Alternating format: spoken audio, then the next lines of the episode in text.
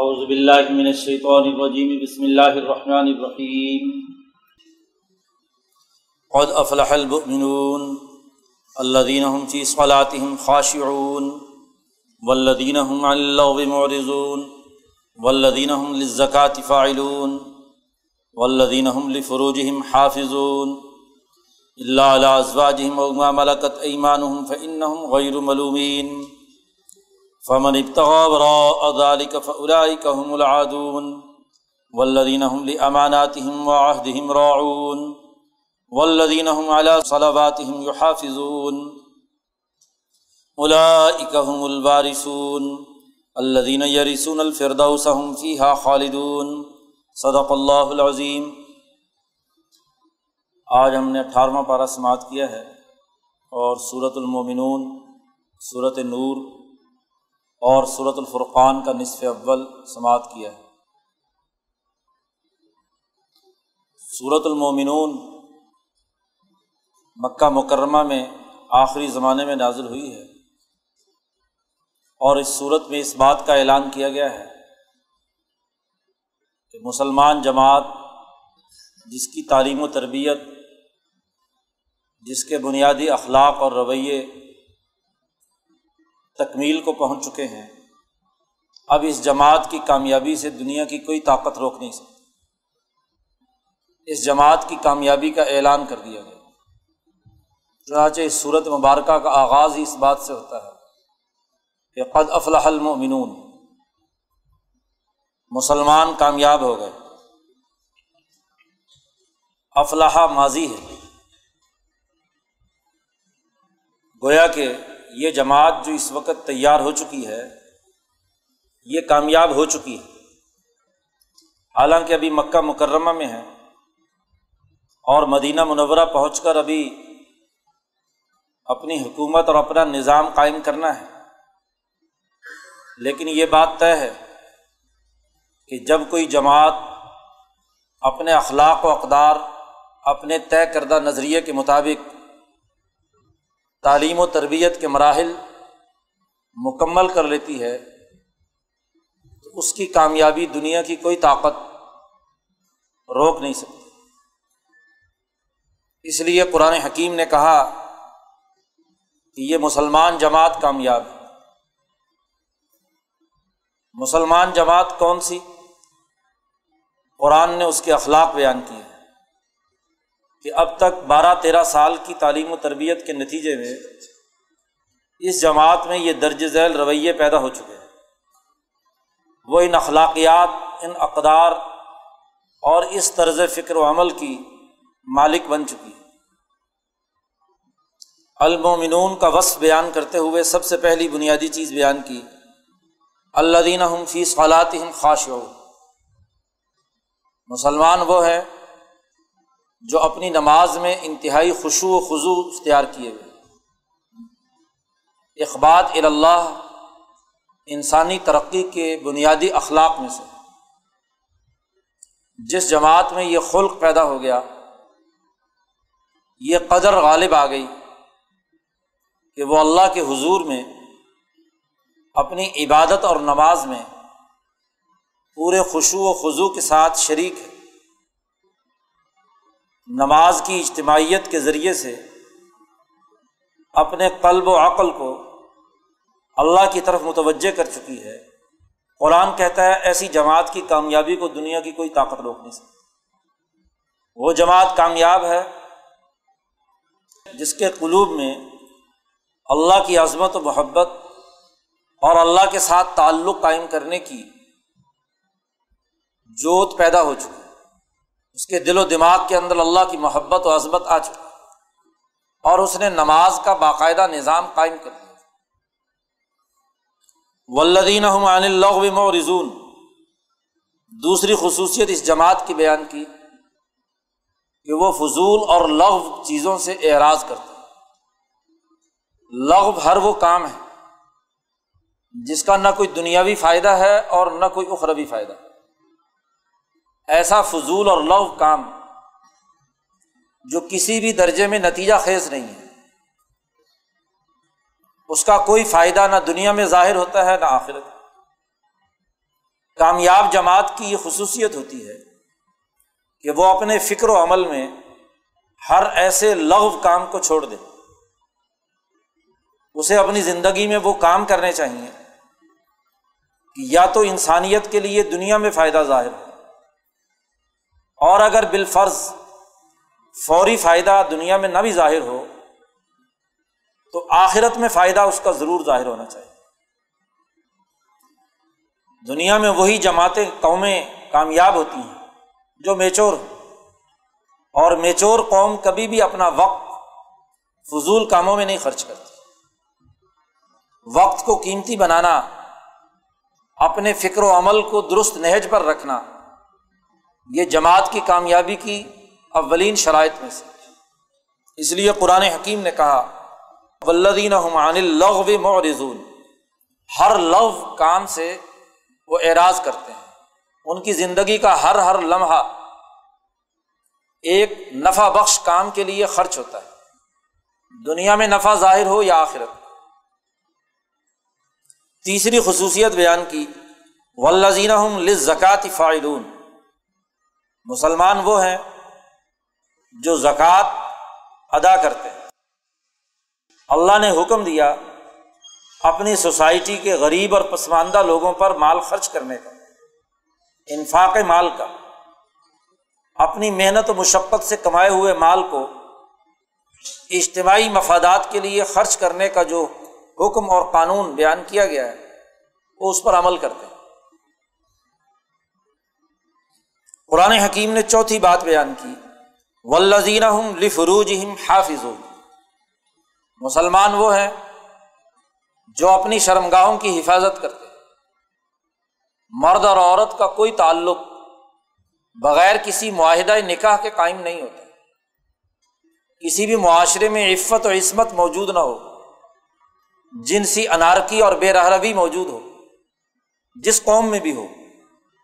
وہ کامیاب نہیں ہو سکتی نسلوں کا بگاڑ سوسائٹی کے فساد کا سبب بنتا ہے۔ اس لیے مسلمان جماعت کی خصوصیت بیان کی کہ وہ عفت و عصمت کے حامل جماعت ہے۔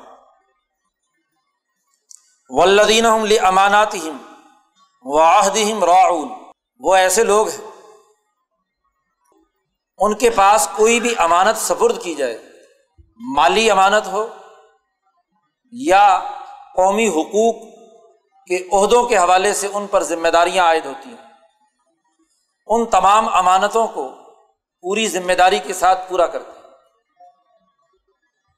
انہیں کوئی قومی منصب سفرد کر دیا جائے، قوم کا کوئی کام ان کے ذمے لگا دیا جائے، اس کو بھی پورے طور پر سر انجام دیتی ہے۔ اور اگر کوئی مالی امانت ان کے سبرد ہو، تو اس میں خیانت نہیں کرتی۔ اس کو حقداروں کو پورا پورا لوٹاتی گویا کہ سوسائٹی میں ایک ایسا ذمہ دارانہ عمل مسلمان جماعت کا ہوتا ہے کہ وہ تمام قومی اور ملکی وسائل کو سوسائٹی کے اجتماعی مفاد کے لیے خرچ کرتا ہے انفرادی مفادات اور ہرس و لالچ ان کے اندر موجود نہیں ہوتی۔ وہ راعون۔ قرآن نے ایک اور خصوصیت بیان کی۔ کہ وہ جو عہد کر لیتے ہیں، جو معاہدہ کر لیتے ہیں، اس معاہدے کی پوری پوری رعایت کرتے ہیں۔ آدمی کو معاہدہ کرنے سے پہلے سوچنا چاہیے۔ کوئی بھی آقد یا عہد کرنے سے پہلے غور و فکر کرنا چاہیے کہ یہ معاہدہ مجھے فائدہ دے گا یا نہیں۔ لیکن جب عہد کر لیا، معاہدہ طے ہو گیا، تو اس معاہدے کی پوری پوری پاسداری کرنا یہ ایک سچی جماعت کی خصوصیت ہے۔ مسلمان جماعت کا قرآن حکیم نے یہ رویہ بھی بیان کیا کہ وہ سوسائٹی میں موجود معاہدات کی پاسداری کرتا اور یہ بات بھی اچھی طرح سمجھنی چاہیے کہ سوسائٹی نام ہی معاہدات کا ہے۔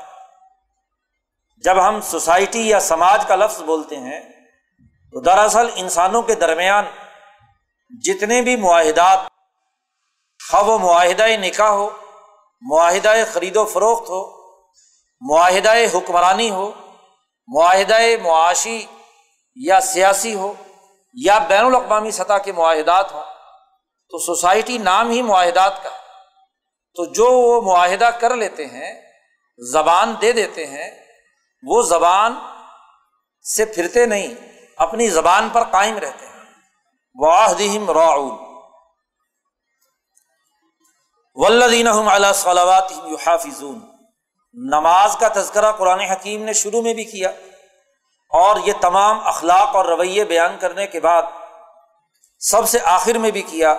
ولدین علیہ صلوات حافظون وہ اپنی تمام نمازوں کی حفاظت کرتے جو اوقات مقرر کر دیے گئے ہیں، وہ انہیں مقررہ اوقات پر اپنی عبادت، اپنی نماز میں مشغول رہتے ہیں۔ قرآن حکیم نے یہ خصوصیات بیان کر کے اس جماعت کے بارے میں کہا الا ہم الوارثون۔ یہی لوگ وارث ہیں۔ دنیا میں بھی آزادی، حریت، اپنی سوسائٹی کی تشکیل اور از کے وسائل، حکومت، اس کے بھی وارث ہیں۔ اور اللہ دینا یریسون الفردوس، اور وہ جنت الفردوس کے وارث بھی آخرت کی وراثت بھی انہیں کے لیے ہم فیحا خالدون، اور وہ اس جنت الفردوس میں ہمیشہ ہمیشہ رہے قرآن حکیم نے یہاں اس صورت کے آغاز میں مسلمان جماعت کی کامیابی کا اعلان کیا ہے، اور پھر اس پر دلائل دینا شروع کیے ہیں کہ ایسے آفاقی نظریات، تعلیمات رکھنے والی جماعت ہی دنیا میں کامیاب ہوگی۔ کیوں؟ اس پر دلائل دیے ہیں قرآن نے کہ ولاقد خلق نل انسان من سلالتم من طین ہم نے انسان کو مٹی کے خلاصے سے پیدا کیا۔ پیچھے قرآن حکیم نے کہا تھا کہ ہم نے انسان کو مٹی سے پیدا کیا اور یہاں اس کی وضاحت کر دی کہ من سلالتم من طین مٹی کا جوہر اور اس کے خلاصے سے پیدا کیا۔ براہ راست مٹی سے تکمیل کا عمل کہ مٹی کی جسم سے ایک انسان کھڑا کیا گیا ہو اور اس میں روح پھونک دی جائے اور وہ انسان چلنے پھرنے لگ جائے۔ قرآن نے یہاں وضاحت کر دی کہ من سلالتم من تین مٹی کا جوہر جس پروسیس سے بھی گزرتا ہے اور وہ انسانی جسم کی شکل میں ڈلتا ہے۔ اس پورے پروسیس کو ہم نے مکمل کیا۔ اور پھر انسان کی تخلیق کے وہ تمام مراحل جو پچھلی صورت میں بھی قرآن نے بیان کیے ان کا تذکرہ کیا ہے اور کہا کہ جیسے یہ انسان کی تخلیق ایک سسٹم کے تحت، ایک نظام کے تحت اس کا وجود ہوا ہے، ایسے ہی اس نظام کو، اس انسانی معاشرے کو چلانے کے لیے بھی ایسے ہی سسٹم کی ضرورت ہے اور ہر سسٹم، سوسائٹی کی کچھ اقدار، کچھ بنیادی ویلیوز پر مشتمل ہوتا ہے۔ تو یہ مسلمان جماعت جس کے اقدار جس کے اخلاق، جس کے ویلیوز پیچھے بیان کیے گئے ہیں، یہ جس جماعت میں پائی جائیں گے، وہ جماعت ضرور کامیاب ہوگی۔ اسی پر قرآن حکیم نے آسمان و زمین کی تخلیق، پانی کی تقسیم کا نظام اور اس عرض پر موجود تمام جانداروں اور ان سے انسانی فوائد کے تمام امور کا اجمالی تذکرہ کیا۔ اور پھر دلائل کے طور پر نو علیہ السلام کا واقعہ یہاں قرآن حکیم نے بیان کیا کہ تاریخ پر ذرا غور کرو کہ نو علیہ السلام کی وہ سچی جماعت جو انہیں اخلاق کے حامل تھی، وہ غالب آئی اور ان کے مقابلے میں وہ جماعتیں جن کے ایسے رویے نہیں تھے، وہ ناکام ہوئے، پانی میں غرق ہوئے، سزا کے مستوجب بنے۔ تو قرآن حکیم نے یہاں حضرت نو علیہ السلام کا تذکرہ کیا ہے کہ ان کے مقابلے کے ملا اور مطرف ان کو سزا ہوئی۔ تفصیلی قصہ پیچھے قرآن حکیم بیان کر چکا۔ بارہویں پارے میں اس پہ تفصیلی گفتگو ہو چکی۔ قرآن حکیم نے اس کے بعد حضرت موسا علیہ السلام کا یہاں پر تذکرہ کیا ہے کہ ہم نے موسا علیہ السلام اور ان کے بھائی ہارون کو فرعون اور ان کے سرداروں کی طرف بھیجا۔ تو وہاں بھی یہی معاملہ ہوا کہ یہ جماعت ان اخلاق کی حامل تھی، اس لیے کامیاب ٹھہری۔ اور جو جماعت ان کے مقابلے پر تھی وہ ان اخلاقیات سے آ رہی تھی۔ فستق برو تکبر اور غرور کیا انہوں نے۔ اور اس کے نتیجے میں قرآن حکیم کہتا فقان من المحلقین وہ سزا پانے والوں میں، ہلاک ہونے والوں میں سے بن گئے۔ قرآن حکیم نے پھر کہا، یا ایہر رسول کلو مرت طیبات و عمل صالحہ ہم نے تمام انبیاء کو دنیا بھر میں جہاں جہاں رسول بھیجے گئے ان کو دو باتوں کا حکم دیا قلوب ان طیباتی، رزق حلال استعمال کرو۔ پاکیزہ رزق کھاؤ۔ اور وہ عمل صالحہ اور عمل صالح کرو۔ تمہارے اعمال نیک ہونے چاہیے، صالح ہونے چاہیے۔ عمل کی صالحیت کا معیار یہ ہے کہ انسان کا جو نظریہ، جو سوچ ہو، اسی کے مطابق انسان عمل کرے۔ نظریہ کچھ اور ہو ایمان کسی اور بات پر ہو اور عمل کچھ اور کرنے لگے تو یہ دراصل عمل صالح نہیں ہے۔ عمل صالح وہ ہے جو اپنے نظریے، سوچ، فکر کے مطابق۔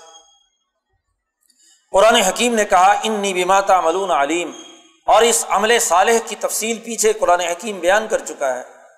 جو یہ صورتیں شروع ہوئی تھی صورت النحل، اس میں قرآن حکیم نے کہا تھا کہ ولاقد باسنا فیق الامت رسول انبد اللہ وج تنب الطاعود کہ ہم نے ہر قوم کی طرف جو رسول بھیجا، اس کو دو بنیادی نکات دیے تھے۔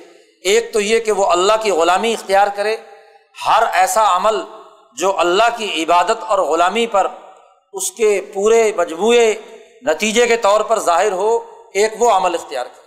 اور دوسرا وج تنب الطاعود اور ہر تاوت اور سرکش جماعت سے اجتناب کرے۔ قرآن حکیم نے ان تمام انبیاء کا تذکرہ کر کے کہا، ان لحاظی امتکم امتم واحدہ. یہ تمام کی تمام جو تمہاری امتیں پیچھے جتنی بھی گزری ہیں، یہ دراصل ایک ہی امت ہے۔ ایک ہی پارٹی ہے۔ نو علیہ السلام موسا علیہ السلام اور آج محمد مصطفیٰ صلی اللہ علیہ وسلم کی اجتماعیت، یہ دراصل ایک ہی امت ہے۔ وہ ان رب کم فتقون میں تمہارا رب ہوں، اس لیے مجھ ہی سے ڈرو۔ لیکن جو لوگ ان بنیادی اقدار و اخلاق کو نہیں مانتے ان کا جن کا ابھی صورت کے آغاز میں ذکر کیا، کامیابی اور بقا کے ان بنیادی اقدار کو تسلیم نہیں کرتے، انہوں نے دراصل اپنے نظام کو ٹکڑوں میں بانٹ دیا۔ فتقت امر ہوں بین ہوں زبرا۔ انہوں نے اپنے سسٹم کو، اپنے ماحول کو، اپنے سماج کو فرقوں اور ٹکڑوں میں تقسیم کر دیا۔ اور کل حزب بمال فرحون۔ اور ہر پارٹی اپنے خود ساختہ تصورات پر خوش اپنے فرقہ وارانہ گروہیت پر مطمئن وہ اسی کے اندر مست ہے، اس پر خوش حالانکہ چاہیے تو یہ تھا کہ جو انسانیت کی ترقی کے یہ اصول پیچھے بیان کیے گئے ہیں، ان پر تمام انسانیت متفق ہوتی اور ان کے مطابق اپنی سوسائٹی میں اجتماعیت قائم کرنے کے لیے کام کرے قرآن حکیم نے یہاں بھی وہی بات ارشاد فرمائی جو پیچھے آٹھویں پارے میں ارشاد فرمایا گیا تھا کہ فضر ہم ان کو چھوڑ دیجیے فی غم رتیم حتین جو لوگ کھانے پینے کی خواہشات سے بالا تر ہو کر اعلیٰ اخلاقیات کو سیکھنے کا جذبہ نہیں رکھتے اور ان کی عقل پست ہو چکی ہے، وہ خواہشات کے غلام بن چکے ہیں۔ ان کو چھوڑیے۔ فی غم رتیم یہ اپنے ہی نشے کے اندر پڑے رہیں۔ ایک وقت آنے والا ہے کہ جب یہ نشے سے جاگیں گے اور عذاب الہی کی گرفت میں آئیں گے۔ قرآن حکیم نے یہاں پھر اس جماعت کے دوبارہ اخلاق کا تذکرہ کیا ہے کہ کامیاب جماعت کون سی ہے اور سرکش جماعتیں ان کے رویے کیا ہیں۔ قرآن حکیم نے ان کے سرمایہ پرستی، ان کے مترف ہونے کا عمل، انسانی سوسائٹی میں ظلم و ستم پیدا کرنے کے عمل کا تذکرہ کیا ہے اور بتلایا ہے کہ جو ایسی جماعتیں ہوتی ہیں ان پر ہمارا عذاب آتا ہے۔ ولاقد اخذنا بالعذاب فمس تکان الرب وما تذر جب ہم ان کو عذاب میں پکڑتے ہیں اور عذاب بھی اتنا جو شدید ترین ہوتا ہے، تو ادا ہم فی ہی مبلسون۔ پھر وہ نا امید ہو چکے ہوتے ہیں اور اس وقت سزا ہی ان کے تمام اجتماعی بد اعمالیوں کا مستوجب ہوتی ہے۔ وہی سبب بنتی ہے ان کی تباہی اور بربادی کا۔ قرآن حکیم نے کہا، حالانکہ ہم نے ہر انسان کے لیے تین علم کے ذرائع بالکل واضح طور پر بیان کیے ولدی انشا ہم نے تمہارے لیے تین ذرائع علم کے پیدا کیے۔ اسما ولبسرا ولافدا ہم نے سننے کی صلاحیت تمہارے اندر پیدا کی۔ ہم نے دیکھنے کی صلاحیت تمہارے اندر پیدا کی۔ ولاف ادا غور و فکر، تدبر کے لیے دل پیدا کیا۔ یہ دل و دماغ سے غور و فکر اور تدبر کا عمل، یہ علم کے ذرائع میں سے اہم بات ہے۔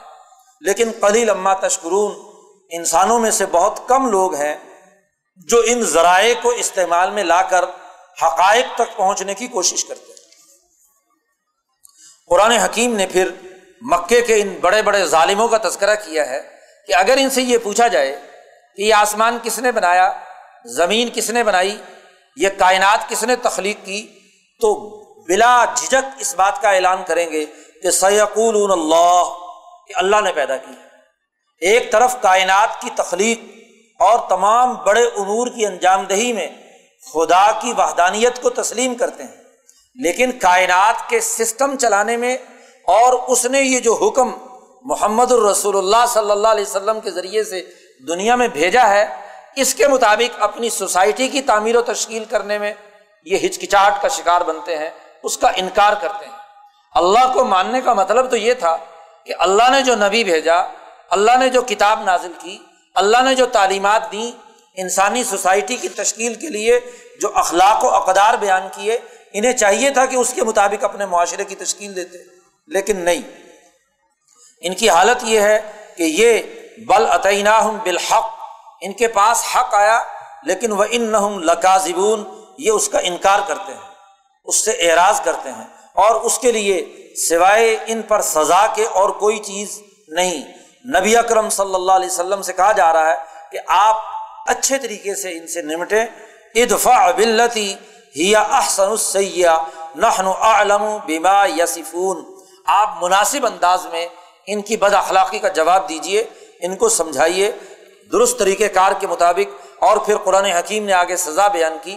کہ اگر یہ نہیں مانیں گے تو ان کے لیے یہ سزا ہے دنیا میں بھی اور قیامت کا ایک دن آنے والا ہے، جس میں فعیدہ نف سور جب سور پھونک دیا جائے گا فلاں انصاب بین یوم ولا یتسا علون اس وقت کسی فرد کی کسی دوسرے فرد کے ساتھ کوئی رشتے داری نہیں ہوگی اور نہ وہ ایک دوسرے سے پوچھ سکیں گے کہ بھائی تمہارا کیا حال ہے، کس حالت میں ہو؟ تو ان کے تمام تعلقات اس وقت منقطع ہو جائیں گے۔ حالت یہ ہوگی کہ تلفہ وجوہ نارو وہم فیحا کالعون، جہنم کی آگ کی لپٹ ان کے چہروں کو جھلسا دے گی اور یہ اسی کے اندر پھنستے چلے جائیں گے۔ قرآن حکیم نے نبی اکرم صلی اللہ علیہ وسلم سے آخر میں اس بات کا واضح طور پر اعلان کروایا کہ آپ ان کو بتلا دیں کہ اف حسب تم انما خلق ناکم آبسر کیا تمہارا خیال یہ تھا کہ ہم نے تمہیں فضول اور لغ پیدا کیا ہے؟ نہیں، ایسی بات نہیں ہے۔ اور تمہارا خیال یہ تھا کہ ان کم الینا لا ترجعون، کہ تم ہمارے پاس واپس لوٹ کر نہیں آؤ گے؟ نہیں، ایسی بات نہیں۔ یہ جو تمہارا خیال اور تصور تھا غلط۔ تم نے جو بدعمالیاں کی ہیں، ان بدعمالیوں کی ایک سزا تمہیں ضرور ملے گی۔ قرآن حکیم نے آخر میں آپ صلی اللہ علیہ وسلم سے کہا کل رب فر ورحم و ان تخیر الرحمین اے نبی، آپ اعلان کر دیجیے کہ اے پروردگار، رحم فرما، ہماری مغفرت فرما اور آپ بہت اچھا رحم کرنے والے ہیں کہ ان لوگوں کو عقل آئے، سمجھ آئے، شعور پیدا ہو اور ہم سے اگر کوئی اس کام کرنے میں، کامیابی کے حصول میں کوئی لغزش یا کوتاہی ہو تو اس کی بھی ہمیں معافی چاہیے۔ نبی چونکہ جماعت کے لیڈر اور قائد ہے خود نبی تو معصوم ہے ان سے تو کوئی لغزش یا کوتاہی سرزد نہیں ہوتی۔ لیکن جماعت کے لیڈر اور رہنما بھی ہیں۔ تو جماعت کے لوگوں سے اگر کوئی کوتاہی ہوئی ہے، ان سے کوئی لغزش ہوئی ہے، تو اس کا بھی اجتماعی طور پر اللہ سے معافی کی درخواست ہے کہ اس جماعت کی کوتاہیاں اور غفلتوں کو دور فرما اور ان پر رحم فرما اور انہیں کامیابی نصیب فرما۔ اگلی صورت سورت النور۔ یہ مدنی صورت ہے اور یہ صورت قرآن حکیم کی سب سے اہم ترین صورتوں میں سے یہ واحد صورت ہے کہ جس کو قرآن حکیم نے خود لفظ صورت سے تعبیر کیا ہے۔ سورت اس فصیل کو کہتے ہیں جو شہروں کی حفاظت کے لیے شہر کے چاروں طرف بڑی بڑی دیواروں کی شکل میں بنائی جاتی تھی۔ تو لفظ صورت ہر ایک باب ہے۔ قرآن حکیم کا شروع میں میں نے عرض کیا تھا کہ قرآن حکیم کی جتنی بھی صورتیں ہیں، وہ قرآن موضوعات کے لیے گویا کہ ایک ذیلی باب کی حیثیت رکھتی ہیں۔ اور ہر باب کسی نہ کسی بنیادی موضوع سے متعلق ہے تو یہ صورت غیر معمولی اہمیت کی حامل ہے۔ اس لیے خاص طور پر اللہ تبارک و تعالیٰ نے اس صورت کی اہمیت، اس صورت کے آغاز میں ہی بیان کی۔ سورت انض اللہ یہ ایک خاص صورت جو ہم نے اس کو نازل کیا ہے۔ قرآن تو سارا کا سارا اللہ نے نازل کیا ہے، لیکن قرآن حکیم نے خاص طور پر کہا کہ یہ ایک صورت ہے جس کو ہم نے نازل کیا ہے۔ انض اللہ اور نہ صرف یہ بات قرآن حکیم نے کہی، بلکہ ایک اور لفظ استعمال کیا وہ فرض نہ اور ہم نے اس کو فرض کیا۔ قرآن پورا قرآن ہی فرض ہے۔ لیکن خاص طور پر اس صورت کے بارے میں کہا، اس میں جو احکامات بیان کیے گئے ہیں، اس میں جو قوانین اور ضابطے تشکیل دیے گئے ہیں، ان کے بارے میں اللہ نے خاص طور پر کہا فرض نہ ہم نے اسے فرض کیا ہے۔ وہ انض النافی آیات بینات اور ہم نے اس صورت میں واضح احکامات، آیات، نشانیاں بیان کی آیات علامتوں کو کہتے ہیں۔ وہ اس، وہ سنگھائے میل جن کو دیکھ کر انسان اپنی منزل مقصود کا حقیقی طور پر پتہ چلاتا ہے۔ تو گویا کی صورت میں وہ نشانیاں ہیں، وہ احکامات ہیں، وہ قوانین اور ضابطے ہیں جو واضح اور روشن ہیں، جو گویا کہ انسانیت کی رہنمائی کے لیے سنگھائے میل کی حیثیت رکھتے ہیں۔ یہ صورت ہم نے کیوں نازل کی؟ ہم نے اس کی فرضیت کس لیے کی؟ ہم نے اس میں خاص طور پر آیات بینات کیوں نازل کی؟ قرآن نے ان تینوں کا جواب دیتے ہوئے کہا، لعلکم تزک کرون تاکہ تم نصیحت حاصل کرو۔ تمہاری یادداشت کے لیے ہو۔ تمہارے لیے یہ ایک قانون اور ضابطہ بن جائے۔ اس قانون اور ضابطے کو پیش نظر رکھ کر اپنی سوسائٹی کی تم تعمیر و تشکیل کرو۔ اس صورت مبارکہ میں اللہ نے انسانی سوسائٹی کے پہلے مرحلے سے لے کر بین الاقوامی مرحلے تک سوسائٹی کی تشکیل کے اہم اور بنیادی امور کے بارے میں قانون سازی کی، احکامات اور ضوابط بیان کیے۔ شروع میں یہ بات عرض کی گئی تھی کہ انسانی معاشرہ معاہدات پر مشتمل ہے اور ان معاہدات کی ترتیب یہ ہے کہ ہر انسانی معاشرے میں سب سے پہلا معاہدہ مرد اور عورت کا معاہدہ نکاح ہے۔ مرد اور عورت کا معاہدہ فیملی سسٹم، ہر سوسائٹی کی سب سے پہلی اور بنیادی ضرورت ہے۔ آدم اور ہوا کے باہمی تعلق سے ہی نسل انسانی کا فروغ ہوا ہے۔ سوسائٹی کا ارتقاء اور نشو و نما مرد اور عورت کے باہمی تعلق سے قرآن حکیم نے اس تعلق کے بنیادی قواعد و ضوابط اور قوانین اس صورت میں بیان کیے قرآن حکیم نے کہا ہے کہ یہ معاہدہ جو فیملی سسٹم ہے، یہ مرد اور عورت کا تعلق ہے، یہ اگر معاہدہ نکاح کی شکل میں ہوگا تو درست۔ اور اگر اس کے علاوہ کسی بھی طرح سے کوئی تعلق مرد اور عورت کا ثابت ہو گیا اور اس پر گواہ بھی ثابت ہو گئے، تو اس کے لیے کڑی اور سخت سزا ہے۔ قرآن حکیم نے اس صورت مبارکہ میں اس فیملی سسٹم کے بچاؤ کے لیے بنیادی قانون سازی کی ہے۔ اس سے آگے بڑھ کر قرآن حکیم نے سوسائٹی کی سیاسی اور معاشی تشکیل کے قومی دائرے کے حوالے سے بھی اس صورت مبارکہ میں رہنمائی دی ہے کہ قومی تشکیل کے بنیادی اثاثی امور، اس میں سوسائٹی کے لیے کن بنیادی چیزوں کی ضرورت ہے۔ قرآن حکیم نے اس کا تذکرہ بھی کیا ہے۔ پھر سوسائٹی میں کسی بھی عمل کو وجود میں لانے کے لیے ایک نظام کی ضرورت ہوتی ہے اور ہر نظام کو چلانے کے لیے ایک تنظیم کی ضرورت ہوتی ہے، ایک پارٹی کی ضرورت ہوتی ہے۔ پارٹی کے اصول اور ضابطے کیا ہیں؟ قواعد کیا ہیں؟ تنظیم سازی کے بنیادی اثاثی اصول کیا ہیں؟ وہ بھی قرآن حکیم نے اس صورت مبارکہ میں بیان کیا تو انسانی سوسائٹی کے باہمی سماجی معاہدات، اس کے حوالے سے بھی قرآن حکیم نے اس صورت میں قانون سازی کی اور اسی کے ساتھ ساتھ ایک اور اہم ایشو قرآن حکیم نے اس میں زیر بحث لا کر اسے بھی صاف کر دیا۔ اور وہ انسانوں کا، مخلوق کا، اپنے خالق کے ساتھ تعلقات کا جو رشتہ ہے، اس کی صحیح نوعیت کیا ہے؟ خالق و مخلوق کے درمیان ربط کی صحیح نوعیت، اس کی حقیقت بھی قرآن حکیم نے اس صورت میں واضح کی ہے کہ اس کائنات کے ساتھ اللہ کا کیا تعلق ہے؟ اللہ اور کائنات یا آسمان و زمین کے درمیان نسبت اور تناسب اور اس کی حقیقی نوعیت کیا ہے؟ اور پھر اس میں انسانوں کے لیے کیا ضروری ہے کہ وہ اپنے خالق و مالک کے ساتھ تعلق قائم کرنے کے حوالے سے اپنی بنیادی ذمہ داریوں کو محسوس کرے تو انسانی زندگی سے ریلیٹڈ جتنے بھی امور ہیں، خواہ انسانیت کا خدا سے تعلق ہو یا انسانوں کا انسانوں سے تعلق ہو، انسانوں میں چاہے فیملی سسٹم ہو چاہے تنظیمی نظام ہو، خواہ اس کا تعلق قومی سیاسی معاشی نظام سے ہو، اس کا تعلق بین الاقوامی سطح پر عوامی قوانین اور فلاح و بہبود سے ہو، ان تمام امور کے بارے میں بنیادی قوانین اور ضابطے یا بنیادی ہدایت و رہنمائی اس صورت مبارکہ میں فراہم کی گئی۔ اسی وجہ سے قرآن حکیم نے اس صورت کے آغاز میں ایسی اہمیت کے ساتھ اس صورت کا تذکرہ کیا۔ سب سے اہم ترین مسئلہ فیملی سسٹم کے بقا کا تھا۔ اور اس میں جو سب سے بڑی خرابی پیدا ہوتی تھی، وہ زنا کا عمل تھا۔ حضرت عائشہ صدیقہ رضی اللہ تعالیٰ عنہ فرماتی ہیں کہ نبی اکرم صلی اللہ علیہ وسلم کی آمد سے پہلے چار طرح کے نکاح کے طریقے رائج تھے عربوں میں۔ احادیث میں تفصیل کے ساتھ آتا ہے کہ چار طریقے کے مطابق نکاح کیا جاتا تھا۔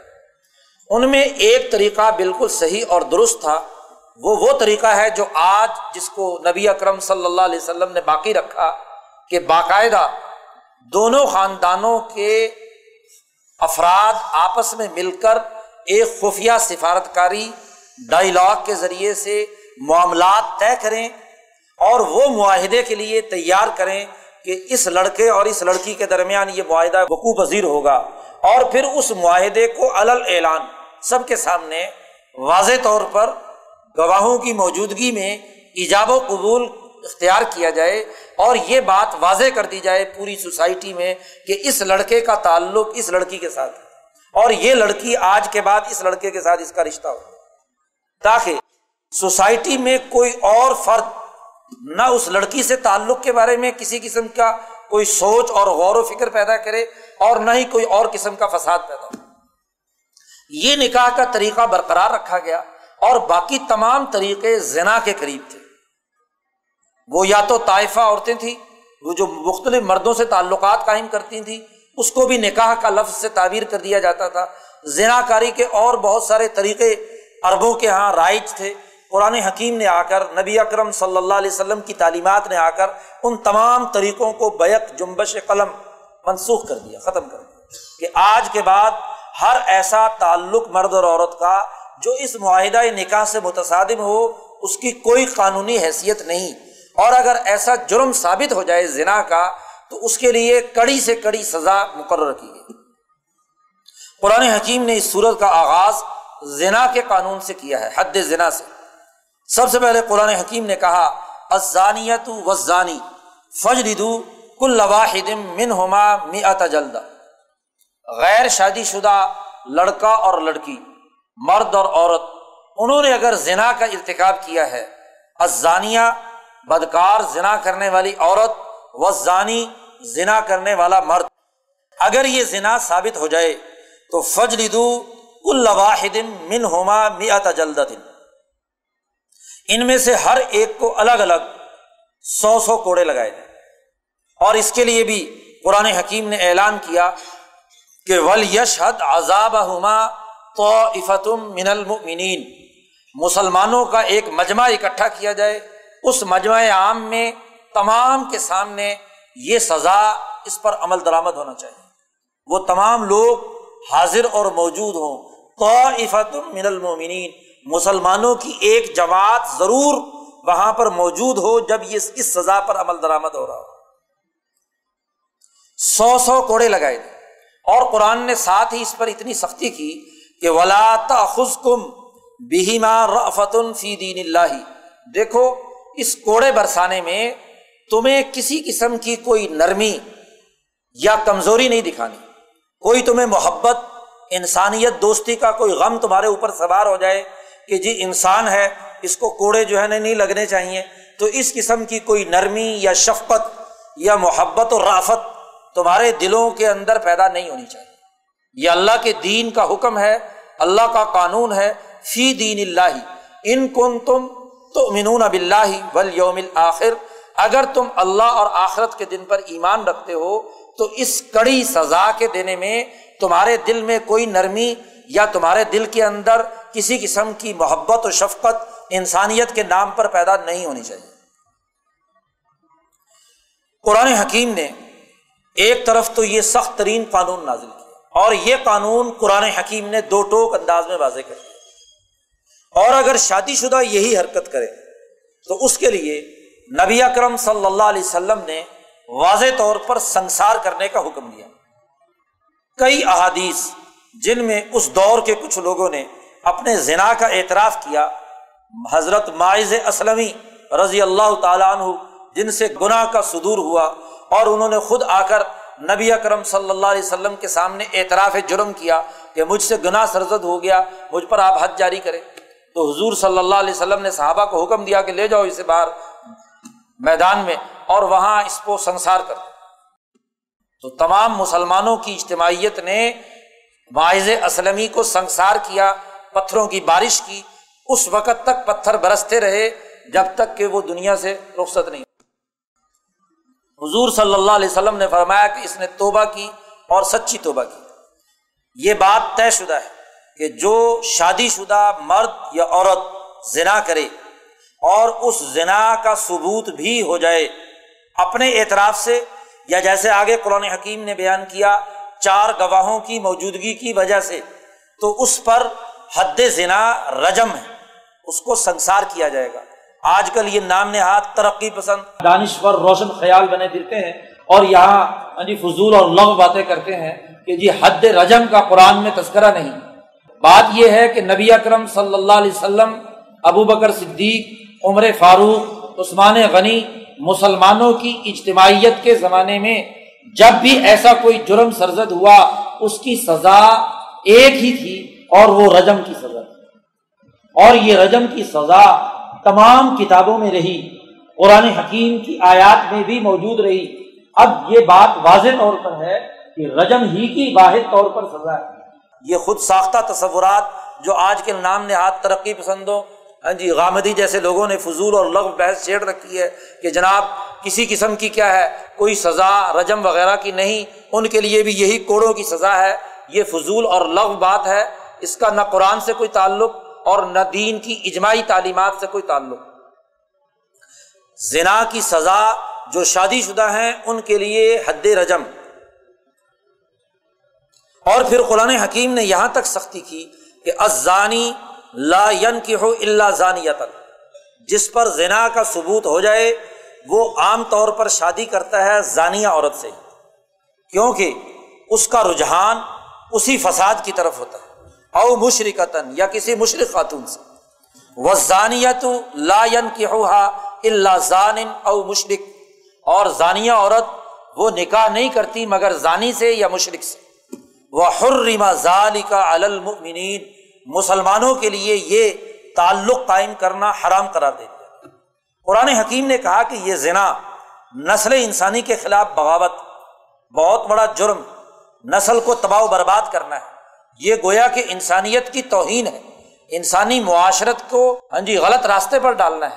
اور اس کے لیے جب تک کڑی سزا نہ دی جائے، اس وقت تک لوگ اس زنا کے جرم سے باز نہیں آئے تو قرآن حکیم نے سب سے پہلے حد زنا کا قانون یہاں بیان کیا اور اس کو پوری اجتماعی طاقت کے ساتھ سوسائٹی پر نافذ کرنے کا حکم دیا۔ اور یہ بات یہاں اچھی طرح سمجھ لینی چاہیے کہ قرآن میں جتنے حدود یا جتنے قوانین اور ضابطے سوسائٹی کے حوالے سے ہیں، اس میں سوسائٹی میں قائم دین کا نظام اس کی اقامت کرے گا۔ فرد واحد اپنی طرف سے بغیر عدالتی پروسیجر کے یا بغیر حکومتی نظام کے از خود کسی کو ضانی قرار دے کر سزا نہیں دے سکتا۔ یہ تصور غلط ہے کہ چونکہ قرآن نے یہاں سزا کا حکم دیا ہے، تو سزا کے لیے ہر آدمی، ہر فرقہ ہر ایک مولوی صاحب یا مذہبی طبقوں کا کوئی فرد اٹھ کھڑا ہو اور خود ہی کہے یا کوئی بھی برادری اکٹھی ہو کر کہے کہ جی یہ فلانی عورت کاری ہے، اٹھاؤ اور اس کو ہاں جی زنا ثابت ہو گیا، اس کو کیا قتل کر دو۔ تو کسی بھی سطح پر انفرادی طور پر کسی زانی یا زانیہ کو سزا دینے کا کوئی اختیار نہیں۔ یہ حدود ہیں اور حدود کو پورا کرنے کا پورا عدالتی نظام تمام گواہوں کا طریقۂ کار کے ثبوت کا مکمل پروسیجر فقہ نے عدالتی نظام کے ذریعے سے بیان کیا ہے۔ اس پروسیجر کو جب تک سوسائٹی میں لاگو نہیں کیا جائے گا، اس وقت تک کوئی فرد انفرادی طور پر خود ہی زنا کی سزا دینے لگ جائے، اس کی اجازت قطعی طور پر نہیں۔ آپ دیکھیے کہ یہ اجتماعیت اس لیے ضروری ہے کہ اگر یہ نہ ہو تو انارکی پیدا ہو جائے۔ آپ دیکھیے اس پر ایک بہت اہم ترین قانون ہمارے پیش نظر رہنا چاہیے۔ حضرت عمر رضی اللہ تعالیٰ عنہ، جو خلیفہ وقت اور حضرت عمر رضی اللہ تعالیٰ عنہ کو نماز کی حالت میں زخمی کر کے شدید ترین زخمی کر دیا گیا اور حضرت عمر اسی زخم کے نتیجے میں شہید ہو گئے۔ اب ابو لولو جو قاتل ہے حضرت عمر رضی اللہ تعالیٰ عنہ کا، سارے مدینہ کو پتا ہے کہ قاتل یہ ہے۔ قتل اس نے کیا ہے۔ لیکن ہوا کیا؟ کہ جب حضرت عمر رضی اللہ تعالیٰ عنہ شہید ہو گئے، تو حضرت عمر رضی اللہ تعالیٰ عنہ کے ایک صاحبزادے انہیں بڑا جوش اور بڑا غصہ آیا کہ خلیفہ وقت الاظم انسان، عمر فاروق جیسا عظیم الشان انسان، اس کو اس نے قتل کر دیا۔ تو انہوں نے جا کر اس قاتل کو قتل کر دیا۔ اب آپ دیکھیے کہ یہ ایک انفرادی عمل تھا۔ حضرت عثمان رضی اللہ تعالیٰ عنہ خلیفہ بنے تو ان کی عدالت میں سب سے پہلا مقدمہ ہی ابو لولو کے قاتل یعنی حضرت عمر کے صاحبزادے کا مقدمہ پیش ہوا۔ اس کے خلاف دفاع لگی کہ اس نے کیوں قتل کیا اپنی طرف سے؟ اس کو کیا اختیار تھا کہ بغیر حکومتی یا عدالتی پروسیجر کے اس نے قانون کو اپنے ہاتھ میں لیا اور قتل کر دیا؟ حالانکہ قرآن میں قانون موجود ہے کتبہ علیکم القصاص فی القتل کہ اگر کوئی قتل ہو جائے تو قاتل کو کیا اس کے بدلے میں قتل کیا جائے گا؟ اور تمام صحابہ گواہ ہیں۔ سب کے سامنے اس ابو لولو نے عمر فاروق کو کیا ہے حملہ کیا اور اعتراف بھی کیا کہ میں نے زہر میں بجھی ہوئی وہ تلوار عمر فاروق پر وار کیا ہے اور قتل کرنے کے لیے قتل کرنے کی نیت سے میں گیا ہوں۔ سب کے سامنے اعتراف بھی ہے، ثابت شدہ ہے۔ اور قتل بھی کون ہو رہا ہے؟ عمر فاروق خلیفہ وقت۔ اب اس کے بدلے میں قتل ہوتا ہے اور عبید اللہ وہاں موجود ہے کٹہرے میں کہ جناب آپ نے یہ قتل کیوں کیا؟ قانون کو ہاتھ میں کیوں لیا؟ عدالتی عمل کو، نظام کو، خلافت کو، حکومت کو بائی پاس کیوں کیا؟ ہوا یہ مقدمہ چلا اور اس مقدمے کے تحت یہ بات ثابت ہو گئی کہ عبید اللہ نے ایک جرم کیا۔ اب دو ہی راستے ہیں۔ یا تو عبید اللہ کو اس کے بدلے میں قتل کیا جائے اور یا دیت ادا کی جائے۔ تو درمیان میں پھر لوگ پڑھے اور ابو لولو جو اصل میں قاتل تھا، اس کے ورثا کے ساتھ بات چیت کی اور گفتگو کی اور اس کے ذریعے سے یہ قرار پایا کہ کل تو عمر رضی اللہ تعالیٰ عنہ شہید ہوئے ہیں، آج ان کے بیٹے کو کساس کے اندر قتل کر دیا جائے تو یہ مناسب بات نہیں۔ ہاں جی ان کی دیت ادا کرنے کی کوئی حکمت عملی بنائی جائے۔ تو باقاعدہ اس مقتول کے ورثا کو دیت ادا کی گئی عبید اللہ کو بچانے کے لیے۔ تو بات یہ ہے کہ قانون بڑے سے بڑا آدمی بھی ہو وہ اپنے طور پر انفرادی طور پر کوئی فیصلہ کر کے کسی کو سزا نہیں دے سکتا۔ یہ بات طے شدہ۔ تو حدود پر عمل کرنے کے لیے اول الامر، حکومتی نظام کا موجود ہونا اور عدالتی ڈھانچے کا موجود ہونا ضروری۔ قرآن حکیم نے ایک طرف تو یہ سخت ترین سزا بیان کی زنا کے لیے۔ اس کے بعد ایک مسئلہ اور پیدا ہو گیا نبی اکرم صلی اللہ علیہ وسلم کے زمانے میں اور اس کے نتیجے میں ایک اور قانون واضح ہو گیا۔ قرآن نے ایک اور قانون یہ بیان کیا کہ ولدین یرمون المحسنات سملم یا تو بھی ارباتی شہدا فجری دوہم سمانی نہ جلد انسانی سوسائٹی تب ترقی کرتی ہے جب اس سوسائٹی کا ہر فرد مرد ہو یا عورت، اس کی عزت نفس کو بحال رکھا جائے۔ اگر انسانیت کی توہین ہونے لگے، انسانیت پر جھوٹے سچے الزامات لگا کر ان کی عزت نفس سے کھیلا جائے تو یہ سوسائٹی کی مجموعی ترقی کے لیے سب سے بڑی رکاوٹ معاشرے کی تشکیل، حکومتی نظام، سماج کا درست طور پر آگے بڑھنے کا عمل تبھی ہوتا ہے کہ جب سوسائٹی میں موجود ہر فرد اس کی عزت نفس کو برقرار رکھا جائے۔ قرآن حکیم نے اس کے لیے قانون سازی کی کہ کوئی آدمی کسی دوسرے فرد پر کوئی جھوٹا الزام مت لگا تہمت اور الزام تراشی کرنا کسی کی عزت سے کھیلنا، کسی کی پگڑی اچھالنا، کسی پر جھوٹے الزامات لگانا، یہ درست بات نہیں۔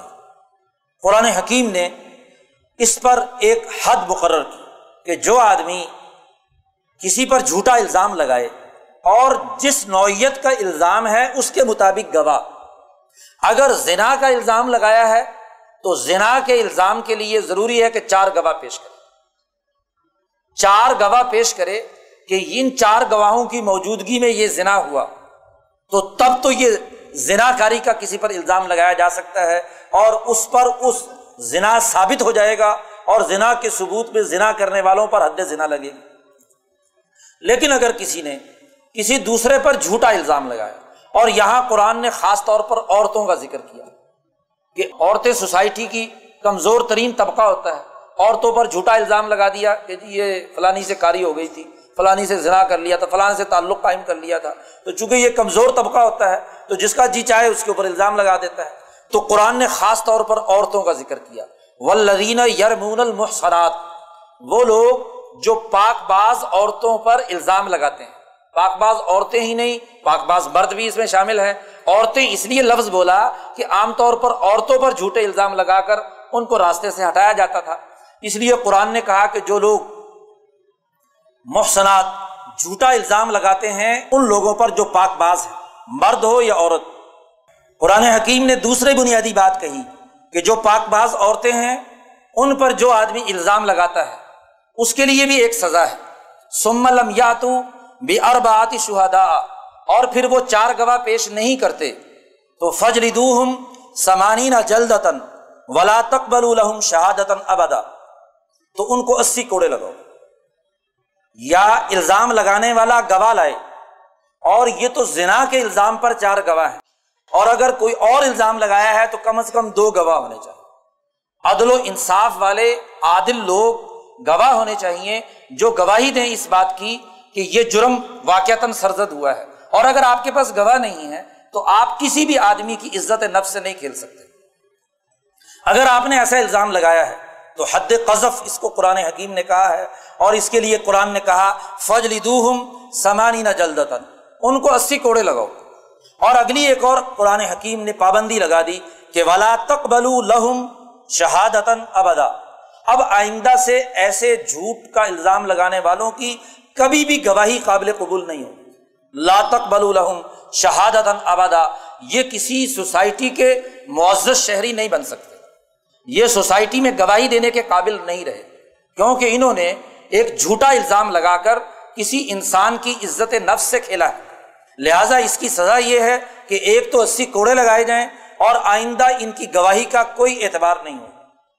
یہ بولیں گے، اگر یہ گواہی دیں گے تو سمجھ لو جھوٹ بول رہے وہ الا کا ہوم الفاسکون قرآن نے بڑی تاکید کی کہ یہی لوگ فاسق و فاجر ہیں۔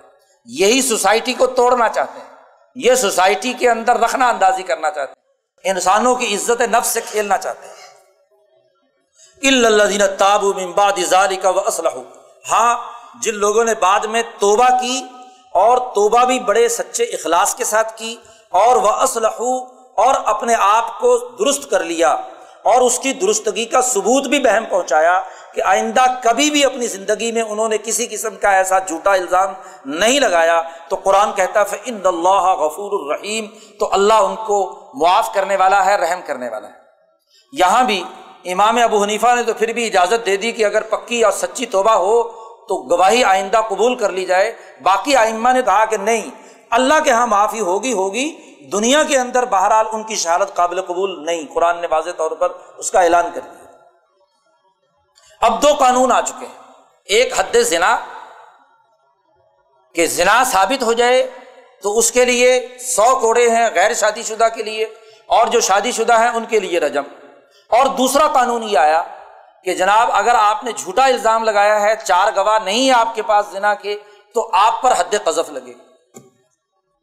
اب ایک اور واقعہ ہو گیا۔ قرآن حکیم نے اس تناظر میں ایک تیسرا قانون یہاں پر نازل کیا۔ ہوا یہ کہ ایک صحابی نے اپنی بیوی کو کسی غیر مرد کے ساتھ زنا کرتے ہوئے دیکھ لیا۔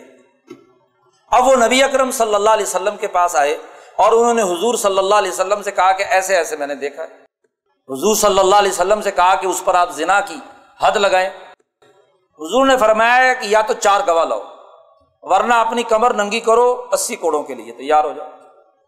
میرے پاس تو دو ہی راستے یہاں قرآن نے کہا ہے کہ حد زنا تو تب ہوگی اس عورت پر، تمہاری بیوی پر، یہ جب تمہارے پاس چار گواہ اور اگر یہ چار گواہ نہیں ہے تو قرآن نے کہا ہے کہ سم لمیا تو بھی اربات شہدا تو جس نے یہ الزام تراشی کی ہے، اس پر اسی کوڑے۔ اس نے کہا، یا رسول اللہ، عجیب بات ہے۔ میں نے اپنی ان آنکھوں سے دیکھا اور اس کے باوجود آپ سزا مجھے دینا چاہتے ہیں۔ یہ کیا انصاف ہے؟ یہ تو نا انصافی ہے۔ حضور نے فرمایا، مجھے کیا پتا؟ کہ تم نے دیکھا ہے یا نہیں دیکھا تم نے دیکھا ہے تو چار گواہ لاؤ۔ اس نے کہا، عجیب بات ہے کہ میں اپنی بیوی کو ذنا کرتے ہوئے دیکھوں اور پھر میں گلی محلے سے بندے اکٹھے کرنے جاؤں۔ چار آدمی آؤ، دیکھو یہاں پر۔ اور جتنی دیر میں میں آدمی لاؤں گا، اتنی دیر میں تو وہ فارغ ہو چکے ہوں گے۔ تو میں کہاں سے گواہ پیش کروں؟ مجھ پر تو کیا ہے؟ اسی کوڑے کی سزا کس جرم میں؟ جب یہ مسئلہ پیدا ہوا تو قرآن حکیم کی طرف سے یہ پھر تیسرا قانون جس کو حد لیان کہا گیا، یہ نازل ہوا کہ اگر خامد اپنی بیوی کو ایسی حالت میں دیکھے، تو اس کے لیے کیا قانون؟ قرآن حکیم نے کہا ولزین یرمون ازواج ولم یق الحم شہدا اللہ انفسم فشہادت احدہم اربع شہادات باللہ. وہ لوگ جو اپنی بیویوں پر الزام لگاتے ہیں یہاں واضح طور پر میاں بیوی کے حوالے سے بات ہے کہ اگر میاں بیوی میں سے کوئی ایک دوسرے کو ایسی حالت میں دیکھتا ہے اور وہ اس پر الزام لگاتا ہے۔ تو قرآن حکیم کہتا ہے، ولم یق اللہ شہدا اللہ انفسم ان کے پاس کوئی گواہ نہیں سوائے اپنے آپ کے کہ خود انہوں نے دیکھا ہے۔ تو اس کا طریقہ کیا ہے؟ فشہادت احدہم اربع شہادات باللہ چار گواہیاں اٹھائے ہر ایک ان میں سے۔ اور وہ مرد جس نے الزام لگایا ہے، وہ گواہی دیتے ہوئے چار گواہیاں اللہ کی قسم اٹھا کر کہے۔ کہ ان نہ لمن صادقین کہ بے شک وہ سچا ہے۔ اس نے جو دیکھا ہے، جو عمل ہوا ہے، اس کے بارے میں جو وہ بات بیان کر رہا ہے، اللہ کی قسم وہ بالکل سچ ان نہ لمن صادقین اور پانچویں قسم یہ اٹھائے ولخام ستو ان لانت اللہ علیہ ان کا نمن القاظبین کہ اگر وہ جھوٹا ہے، تو اللہ کی لانت اس پر برسے۔ پانچ قسمیں مرد اٹھائے جس میں چار قسموں میں یہ کہے کہ وہ اپنی اس قسم میں اپنی اس بات کے اندر سچا ہے۔ اور پانچویں قسم میں اپنے اوپر لانت برسنے کا کی قسم اٹھائے کہ اگر میں جھوٹا ہوں تو مجھ پر اللہ کی لانت وید روان عذاب انتشدا اربا شہادات ایسے ہی وہ خاتون بھی، جو اس کی بیوی ہے، وہ بھی چار قسمیں اٹھائے۔ تشہدا اربا شہادات اور اللہ کی قسمیں اٹھا کر کہے کہ یہ خامد نے جو مجھ پر الزام لگایا ہے، یہ جھوٹا ہے۔ ان نہ لمن القاظبین یہ پکا جھوٹا ہے۔ اور پانچویں قسم یہ اٹھائے کہ ان غضب اللہ علیہ ان کا نمن صادقین اللہ کا غضب اس پر نازل ہو اگر یہ میرا خامن سچا ہو۔ تو پانچ قسمیں خاتون اٹھائے اور پانچ ہی قسمیں مرد اٹھائے۔ قرآن حکیم کہتا ہے کہ ان گواہیوں کے نتیجے میں عمل یہ ہوگا کہ مرد سے حد قذف ختم، اسی کوڑے نہیں لگیں گے۔ اور عورت پر جو حد زنا لگنی چاہیے تھی، وہ ختم۔ ان قسموں کے نتیجے میں اگر دونوں اٹھا لیں، اور اگر دونوں میں سے جو فریق بھی اپنی قسم اٹھانے سے انکار کر دے، تو سمجھ لو کہ اس پر جرم ثابت ہے۔ ان میں سے ایک تو ضرور جھوٹا ہے، یا عورت جھوٹی ہے، یا مرد جھوٹا ہے۔ تو اگر کوئی قسم اٹھانے سے انکار کر دے، جو انکار کرے، اس پر وہی حد لگ جائے گی۔ مرد انکار کرے تو حد قذف اسی کوڑے اور اگر عورت انکار کرے تو اس پر حد ذنا اسی طریقے سے اگر دونوں ہی قسمیں اٹھا لے، تو پھر سزا تو دنیا کے قانون کے مطابق نہیں ہو اب ہمارے پاس کوئی راستہ نہیں کہ کیسے معلوم کریں کہ کون سچ ہے اور کون جھوٹ ہے۔ اور سزا کے نفاذ کے لیے سچ اور جھوٹ یا صحیح یا غلط کا امتیاز اور فرق معلوم ہونا ضروری ہے۔ اس لیے اب ہمارے پاس راستہ نہیں ہے کہ ہم کوئی سزا دیں۔ لیکن ایک سزا بہرحال ہے کہ اس کے بعد ان دونوں کے درمیان تفریق اور جدائی ہو جائے گی۔ خامند اور بیوی کے درمیان جو تعلق ہے، معاہدہ نکاح ہے، یہ ختم ہو جائے گا، ٹوٹ جائے گا۔ حضور نے دونوں کو بلا لیا اور دونوں سے کہا کہ تم قسمیں اٹھاؤ۔ صحابی نے تو پورے جلت اور دلیری کے ساتھ وہ قسمیں اٹھائیں، لیکن جب خاتون کی باری آئی تو وہ ذرا ہچکچاہٹ کا شکار ہوئی۔ تو اس کے خاندان اور برادری کے لوگ پیچھے کھڑے تھے۔ انہوں نے کہا کہ کیوں ہمیں ذلیل کر رہی ہے یہاں پہ؟ اس لیے اس نے اسی طریقے سے جھوٹی قسمیں اٹھا دی حضور صلی اللہ علیہ وسلم کے سامنے۔ اور واضح ہو گئی یہ بات کہ اب سزا تو دونوں کی نہیں ہوگی، لیکن دونوں کے درمیان کیا ہے؟ جدائی ہو جائے گی۔ تو اس کو قرآن حکیم نے حد لیان سے تعبیر کیا ہے، قانون لیان ہے، جو دراصل اس پورے خاندانی نظام کی حفاظت کے لیے ہے۔ یہ حد قذف، حد ذنا اور حد لیان یہ تینوں وہ قوانین ہیں جو فیملی سسٹم کی حفاظت کے لیے، نسل انسانی کی بقا کے لیے سوسائٹی کی سب سے پہلی سماجی اکائی کی حفاظت کے لیے قرآن حکیم نے بیان کیا۔ قرآن حکیم کہتا ہے ولا فضل اللہ علیکم و رحمت و ان اللہ طواب الحکیم اللہ کا فضل اور اس کی رحمت تم پر نہ ہوتی تو اللہ تعالیٰ تمہاری توبہ قبول نہ کرتا۔ اللہ کے فضل و کرم سے ہی تمہاری توبہ قبول کی اور اس نے ایک راستہ بتا دیا سوسائٹی کی، اجتماعی ترقی کا، فیملی کی زندگی کو بہتر بنانے کے لیے جس بنیادی قانون سازی کی ضرورت تھی اس کا قرآن حکیم نے یہاں پر تذکرہ کر دیا۔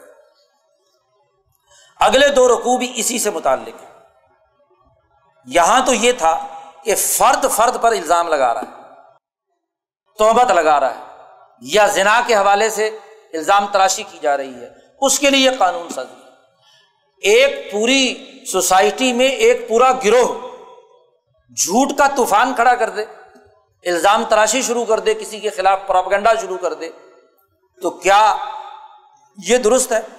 فرد اگر الزام لگائے فرد پر، اس کی قانون سازی تو پیچھے قرآن نے بیان کر دی۔ لیکن اگر پوری سوسائٹی کے تمام افراد، ان میں سے کچھ لوگ جو ہیں، ایک جماعت وہ جھوٹا پراپگنڈا پیدا کر دے سوسائٹی کے اندر۔ تو یہ بھی قرآن حکیم نے جرم قرار دیا اور کہا کہ سوسائٹی کو ایسے پراپگنڈے کا توڑ بھی کرنا چاہیے۔ اس بات کی اجازت نہیں دی جا سکتی کہ سوسائٹی کے کسی عزت دار فرد کو، مرد ہو یا عورت، اس کی عزت سے کھیلنے کے لیے کچھ لوگ گروپ بنا کر، پورا گروپ ہی جھوٹے سچے الزامات لگا کر پراپگنڈا شروع کر دے، اس کی بھی اجازت نہیں۔ قرآن حکیم نے اس کے لیے دو رقوع باقاعدہ نازل کیے اور ان کا شان نزول بھی خاص ان الدین جا بالعف کی عصبت من معاملہ بھی ہوا نبی اکرم صلی اللہ علیہ وسلم کی ازواج متحرات میں سے۔ حضور اقدس صلی اللہ علیہ وسلم کی محبوب بی بی حضرت عائشہ صدیقہ رضی اللہ تعالیٰ عنہ کے ساتھ۔ ایک غذبہ میں نبی اکرم صلی اللہ علیہ وسلم، بخاری میں بڑی تفصیلی روایت آتی ہے۔ نبی اکرم صلی اللہ علیہ وسلم نے اپنے سفر میں حضرت عائشہ صدیقہ کو اپنے ساتھ رکھا۔ عام طور پر حضور کا معمول تھا کہ جب بھی کسی غذبہ کے لیے یا سفر کے لیے جاتے تو اپنی بیویوں میں قرآن اندازی کرتے۔ جس خاتون کا نام نکلتا اسے اپنے ساتھ لے جاتے۔ تو اس سفر میں حضرت عائشہ صدیقہ رضی اللہ تعالیٰ عنہ کا نام نکلا تو اس لیے حضرت عائشہ صدیقہ کو حضور ساتھ لے گئے۔ حضرت عائشہ صدیقہ جاتے ہوئے اپنی بہن اسما سے ایک ہار ادھار لے کر کہ جی میں چونکہ حضور کے ساتھ جا رہی ہوں سفر پہ، تو ایک ہار لے کر گلے میں انہوں نے پہن لیا۔ غزبہ میں حضور شرکت کے لیے تشریف لے گئے، وہاں سے فارغ ہو کر واپس آ رہے تھے۔ واپسی میں ایک جگہ پر رات کو قیام کیا۔ حضرت عائشہ صدیقہ فرماتی ہیں رضی اللہ تعالیٰ عنہ کہ وہ ایک جگہ پر رات کو قیام ہوا اور اس زمانے میں خواتین اور مرد بیت الخلاء کے لیے باہر جنگل میں جایا کرتے تھے۔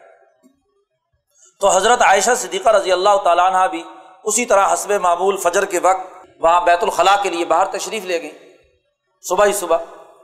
وہاں فراغت کے بعد انہوں نے جو گلے پہ ہاتھ لگایا تو ہار نہیں تھا، ہار گم تھا۔ تو انہیں بڑی فکر لاحق ہوئی کہ بھائی یہ ہار ادھار لے کر آئی ہوں تو یہ گم ہو گیا یہاں۔ تو وہ وہاں تلاش کرنے لگے۔ تلاش کرتے کرتے کرتے دیر ہو گئی کافی۔ وہ اسی پریشانی میں تھی۔ اور پیچھے سے رخصت اور روانگی کا تبل بچ گیا۔ حضور نے اعلان کیا کہ لشکر روانگی کے لیے تیار ہو جائے۔ پردے کا حکم نازل ہو چکا تھا۔ حضرت عائشہ صدیقہ فرماتی ہیں کہ اس زمانے کی خواتین کوئی بہت بھاری وزن کی نہیں تھی۔ اور خود حضرت عائشہ تو بہت ہی نو عمر بھی تھی۔ اور فرماتی ہیں کہ ہم اس زمانے میں تھوڑا سا کھانا کھاتے تھے، جس کی وجہ سے کوئی زیادہ بھاری بدن جسم کا نہیں تھا۔ خود حضرت عائشہ کا۔ اور وہ جس فوج کے اندر بیٹھا کرتی تھی اس پہ پردے لٹکے ہوئے ہوتے تھے۔ اور وہ چار آدمی اسے اٹھا کر اونٹ پہ رکھ دیتے، اونٹ کھڑا ہو جاتا۔ تو وہ جب تبلے کوچ بچا روانگی کے لیے ہاں جی چلنے لگا لشکر، تو جن چار آدمیوں کے ذمے اس اٹھا کر اس کو اس پہ رکھنے کا تھا، انہوں نے سمجھا کہ عائشہ اس کے اندر ہے۔ تو وزن زیادہ انہیں محسوس نہیں ہوا، انہوں نے اٹھایا ہودج اور اونٹ پہ رکھ دیا اور اونٹ روانہ ہو قافلہ روانہ ہو چکا اور عائشہ وہاں ہار تلاش کرتی پھر گئی۔ واپس آئیں تو لشکر جا چکا اب حضرت عائشہ کو دوسرا فکر لاحق ہوا۔ واپس آئی تو جب وہ اونٹ اٹھا تو اونٹ کے نیچے ہار تھا۔ ہار وہاں مل گیا۔ ہار تو مل گیا لیکن لشکر چلا گیا۔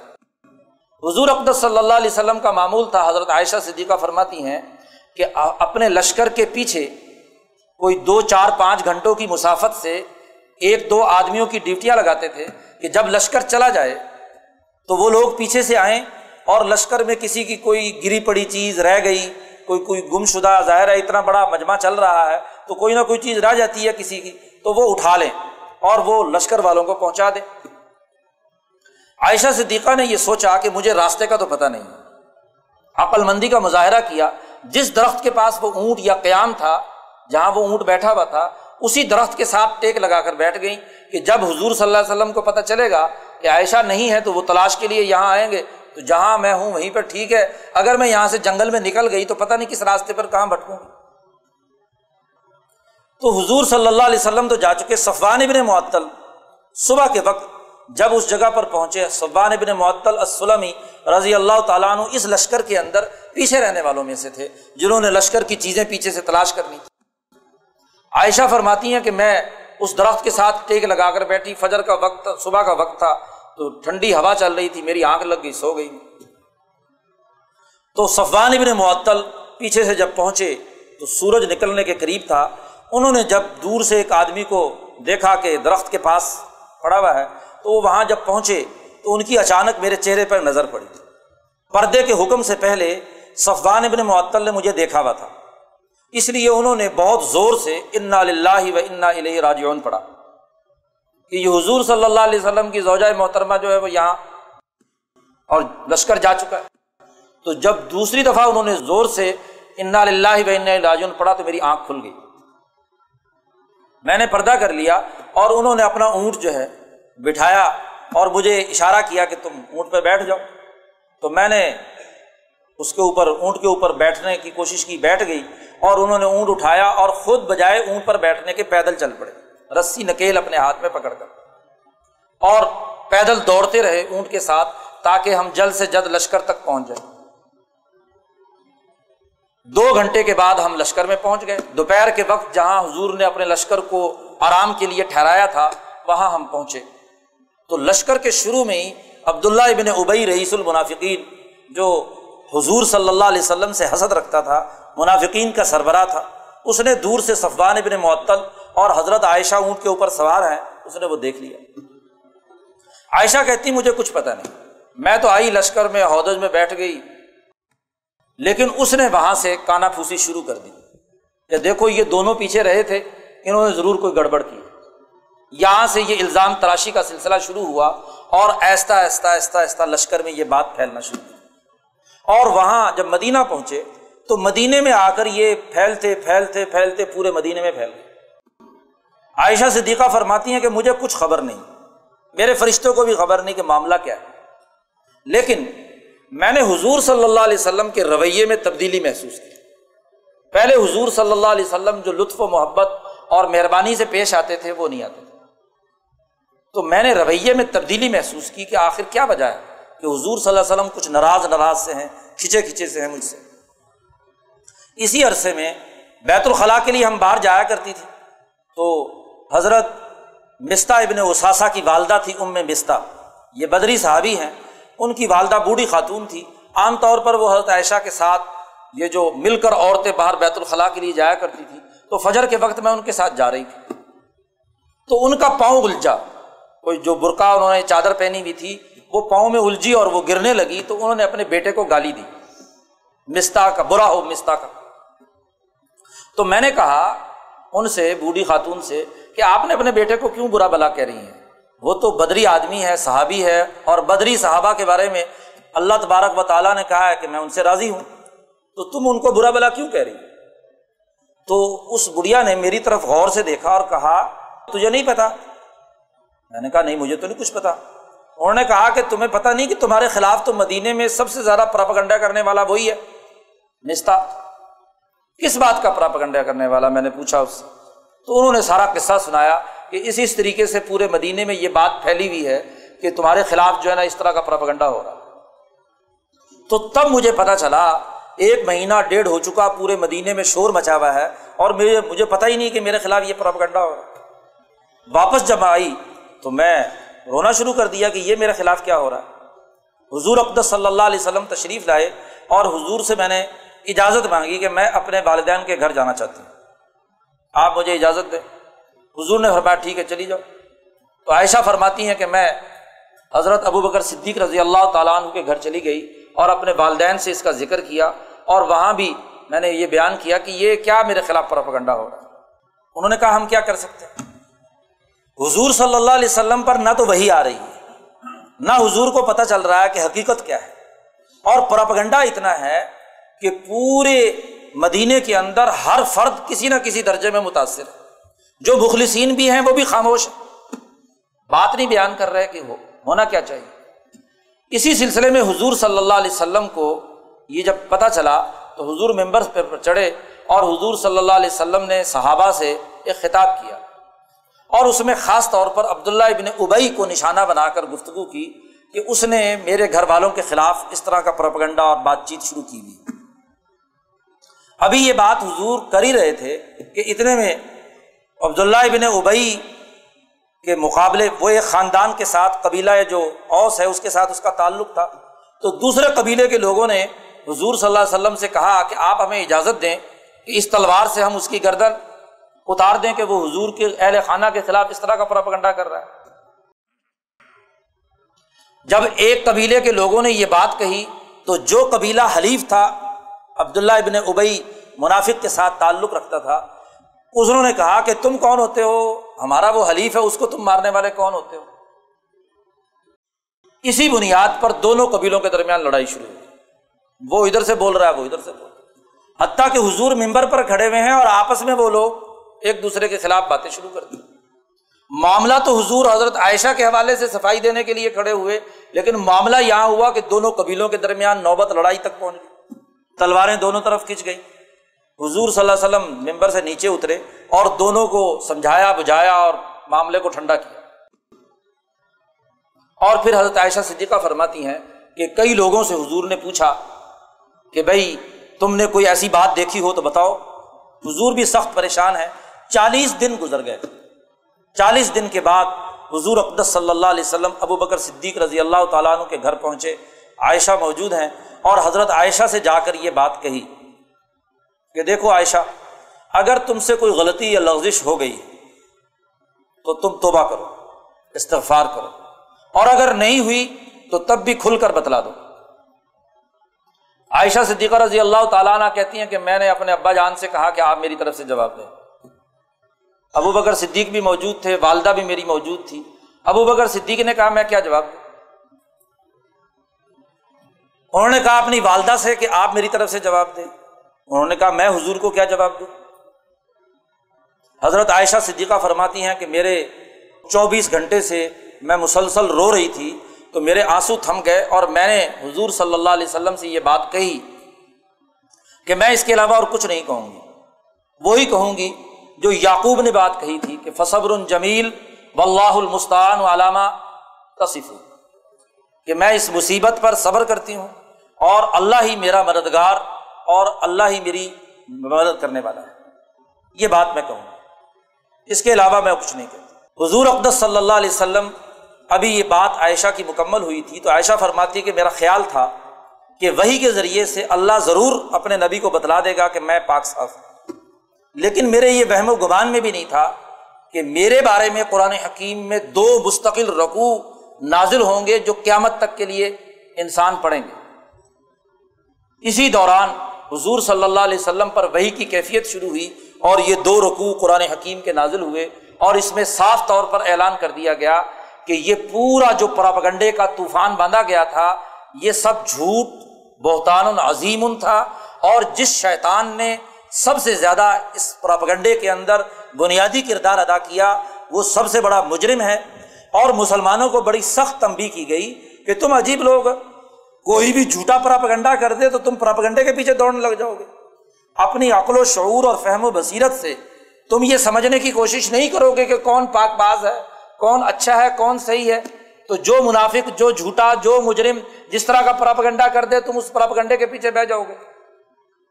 تو حضرت عائشہ رضی اللہ تعالیٰ عنہ کی برات پر قرآن حکیم نے دو رقو نازل کیے اور اس میں واضح طور پر قانون اور ضابطہ بتلا دیا کہ ہر جھوٹے پراپگنڈے یا طوفان بدتمیزی کا مقابلہ کرنے کے لیے مسلمان جماعت کو عقل و شعور سے کام لینا ہے اور ہر ایسے جھوٹے پراپگنڈے کو رد کر دینا ان الدین جا بالعف کی عصبت من کم بے شک وہ لوگ جو جھوٹ کا طوفان تمہارے میں سے ایک جماعت نے پیدا کر دیا۔ اف کہتے ہیں ایسا پراپگنڈا جھوٹا جس کا کوئی سر پیر نہیں ہو اور طوفان باندھ دیا جائے۔ اتنا پراپگنڈا کر دیا جائے کہ اچھے بھلے لوگ بھی کیا ہے، اس پراپگنڈے کی زد میں آ جائے تو قرآن حکیم کہتا ہے کہ جو لوگ یہ جھوٹا پراپگنڈا لے کر آئے تمہاری میں سے، تو ایک جماعت میں سے یہ بہت بڑی خرابی کی بات تھی۔ قرآن حکیم کہتا ہے، لکل من ہم من الاسم ہر وہ آدمی جو اس جرم میں جس درجے کا شریک ہوا ہے، اس نے اسی درجے کا گنا کمایا۔ ہے جس نے تھوڑا جرم کیا، اس نے تھوڑا گنا جس نے بڑا جرم کیا، جو اس پورے کام کے پیچھے تھا، پروپگنڈے کا ماسٹر تھا، مرکز تھا، اس کا جرم اس سے بھی بڑا مختصبہ من الاسم۔ جس نے بھی جھوٹے پراپگنڈے میں کسی درجے کا بھی شرکت کی، اس کے اوپر اتنا ہی گنا ہے۔ اور ولدی طول کب رہو من ہم لہو عذاب عظیم۔ اور وہ جو تمہارا لیڈر جس نے اس پورے جھوٹے پراپگنڈے کا جو ماسٹر مائنڈ تھا، اس کے لیے قرآن حکیم نے کہا، لہو عذاب عظیم۔ اس کے لیے تو بہت بڑا عذاب عبداللہ بن ابئی کا ذکر کیا۔ قرآن نے کہا لو لا اس سمے تم تمہیں کیا ہو گیا تھا کہ جب تم نے یہ سنی تھی یہ بات ضن المؤمنون بل مؤمنات بانفسهم خیرن تم نے مسلمان مرد اور مسلمان عورتوں کے بارے میں کوئی بات سنو۔ تو تم نے کیوں ان کے بارے میں خیر کا گمان کیوں نہیں کیا؟ جھوٹ کا پراپگنڈا تمہارے دماغ میں کیسے آ گیا؟ ایک مسلمان اس پر جھوٹی الزام تراشی بغیر کسی ثبوت کے لگائی جا رہی ہے، جبکہ پہلے قانون بھی نازل ہو چکا تھا کہ کسی پر جھوٹا الزام لگانا یہ حد قذف کا باعث ہے۔ تو تمہارے سامنے ایک مسلمان اور مسلمان بھی عام مسلمان نہیں، نبی اکرم صلی اللہ علیہ وسلم کی زوجۂ محترمہ ہے۔ وہ ابو بکر صدیق کی بیٹی ہے، ایک الاظم خاتون ہے، اس پر تم نے جھوٹا الزام لگتے ہوئے دیکھا اور تم نے اس جھوٹے گمان کو قبول کر لیا۔ قالو، تم نے یہ کیوں نہیں کہا کہ حاضہ افک مبین، کہ یہ تو بہت بڑا بہتان ہے، بہت بڑا جھوٹا پراپ ہے۔ لولا جاؤ علیہ بھی اربات شہدا تم نے کیوں طلب نہیں کیا چار گواہ؟ جس نے سب سے پہلے یہ زبان درازی کی تھی، اسی سے فوراً پوچھتے کہ لاؤ بھی چار گواہ پیش کرو۔ اور اگر نہیں ہے، تو اس کے خلاف تم ہوتے۔ بجائے الٹا یہ کہ تم نے اس کے خلاف کوئی بات کی، تم نے یہ پرپگنڈا اس کا قبول کر لیا، بات سے بات نکلنا شروع ہوئی اور پورے مدینے میں تم نے پھیلا دی۔ فیض یا تو بھی شہدائی اور اگر وہ گواہ نہیں لائے تھے، تو فلائی کا عند اللہ کا زبون تو وہ اللہ کے نزدیک پکے جھوٹے تھے۔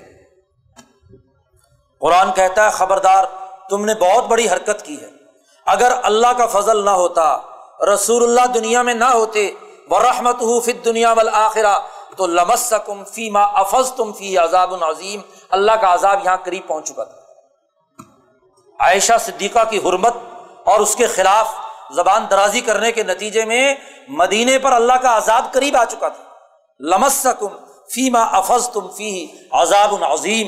تم تمام اس عذاب کے اندر گھیر لیے جاتے۔ یہ تو اللہ کا فضل تھا۔ حضور صلی اللہ علیہ وسلم تمہارے اندر موجود تھے۔ قرآن نے پیچھے کہا ہے کہ وما کان اللہ و انتفیم اللہ کبھی عذاب نہیں دے گا جہاں آپ موجود ہوں۔ رسول اللہ صلی اللہ علیہ وسلم جس جگہ پر موجود ہیں تو وہاں عذاب نہیں آتا۔ تو یہ رسول اللہ کی وجہ سے اللہ نے تم پر فضل کیا۔ ورنہ جس طرح کے جھوٹے پراپگنڈے کے تم متاثر ہو گئے، اس کے نتیجے میں تو پوری سوسائٹی پر عذاب آنا تھا۔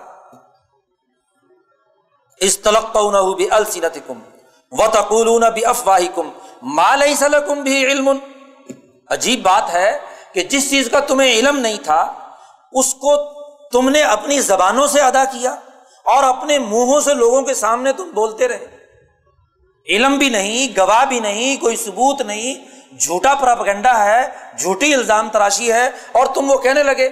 اور وہ تحسبون تم نے اسے بڑا ہلکا سمجھ لیا۔ کہ یہ آسان سی بات ہے کہ کسی کے خلاف جھوٹا پراپگنڈا کر دو بغیر کسی ثبوت کے۔ وہ عند اللہ عظیم یہ اللہ کے نزدیک بہت بڑا جرم۔ ولا تم کل تم ما یقون ان تکلم بحاظا جب یہ بات سنی تھی تو تم نے یہ بات کیوں نہیں کہی؟ کہ ہم یہ بات اپنی زبان سے نہیں نکالیں سبحان کا حاضہ بہتان عظیم۔ قرآن حکیم نے یہاں پوری مسلمان جماعت کو مخاطب ہو کر کہا ہے کہ تم نے یہ بات جھوٹی سننے کے بعد کیوں نہیں کہا کہ یہ بہتان و نظیم یازکم اللہ اللہ تعالیٰ تمہیں نصیحت کرتا ہے، ان تعود المسلی ابدن کہ اس جیسی حرکت دوبارہ نہیں ہونی چاہیے۔ ابدن ہمیشہ ہمیشہ کے لیے مسلمان معاشرے میں ایسا جھوٹا پراپگنڈا، جھوٹا طوفان بدتمیزی دوبارہ نہیں کھڑا ہونا چاہیے۔ ان کن تم مومنین، اگر تم مسلمان یبین اللہ الآیات، اللہ تعالیٰ تمہارے سامنے واضح آیات بیان کرتا ہے، واللہ علیم الحکیم۔ اور اسی پر بس نہیں، قرآن حکیم نے مزید بہت سخت بات ارشاد فرمائی، ان الدین یحبون انتشی الفاحشت فلزین آمن یاد رکھو، جو لوگ مسلمانوں میں فاحشہ اور برائی کے کاموں کی اشاعت اور اس کے پھیلاؤ کے اندر دلچسپی رکھتے ہیں۔ لہم عذاب علیم فت دنیا بل آخرا ان کے لیے دنیا میں بھی بہت بڑا عذاب ہے اور آخرت کا عذاب۔ بھی دونوں جگہ وہ عذاب کے مستحق ہے ایک ہے جرم کا ہونا۔ جرم ہونا خود غلط بات ہے۔ اور ایک اس جرم یا غلط بات کو سوسائٹی کے اندر پھیلانا۔ اشاعت فاحشہ۔ غلط بات کا سوسائٹی میں پراپگنڈا اور اشاعت کرنا۔ اس کو اتنا بڑا جرم کرا دیا گیا کہ کہا اس کا دنیا میں بھی عذاب ہے اور آخرت میں بھی عذاب واللہ یعلم وانتم لا تعلمون۔ اللہ جانتا ہے، تم نہیں جانتے۔ ولولا فضل اللہ علیکم ورحمتہ وان اللہ رؤوف الرحیم۔ اگر اللہ کا فضل اور اس کی رحمت نہ ہوتی، تو اللہ کی مہربانی اور رحمت تم پر نازل نہ ہوتی۔ دیکھو، اسی کے فضل کی وجہ سے تمہاری جان بچ گئی۔ ورنہ عذاب آیا چاہتا یہ ایک رقو پورا حضرت عائشہ کی برات میں ظاہر ہوتا ہے۔ اور دوسرے رقو کے آغاز میں پھر قرآن نے یہ بات کہی۔ یا آمن لا تتبعوا خطوات الشیطان۔ ایمان والو، شیطانوں کے قدموں کی اتباع مت کرو۔ ومن خطوات الشیطان، جو بھی شیطانوں کے قدموں کی پیروی کرتا ہے، فَإِنَّهُ يَعْبُرُ بِالْفَحْشَاءِ وَالْمُنْكَرِ۔ وہ تو انسانی سوسائٹی میں فساد پھیلانے فحشا کو فروغ دینے، منکرات کو فروغ دینے کا کام کرتا ہے۔ اس لیے شیطان کی اتباع مت کرو۔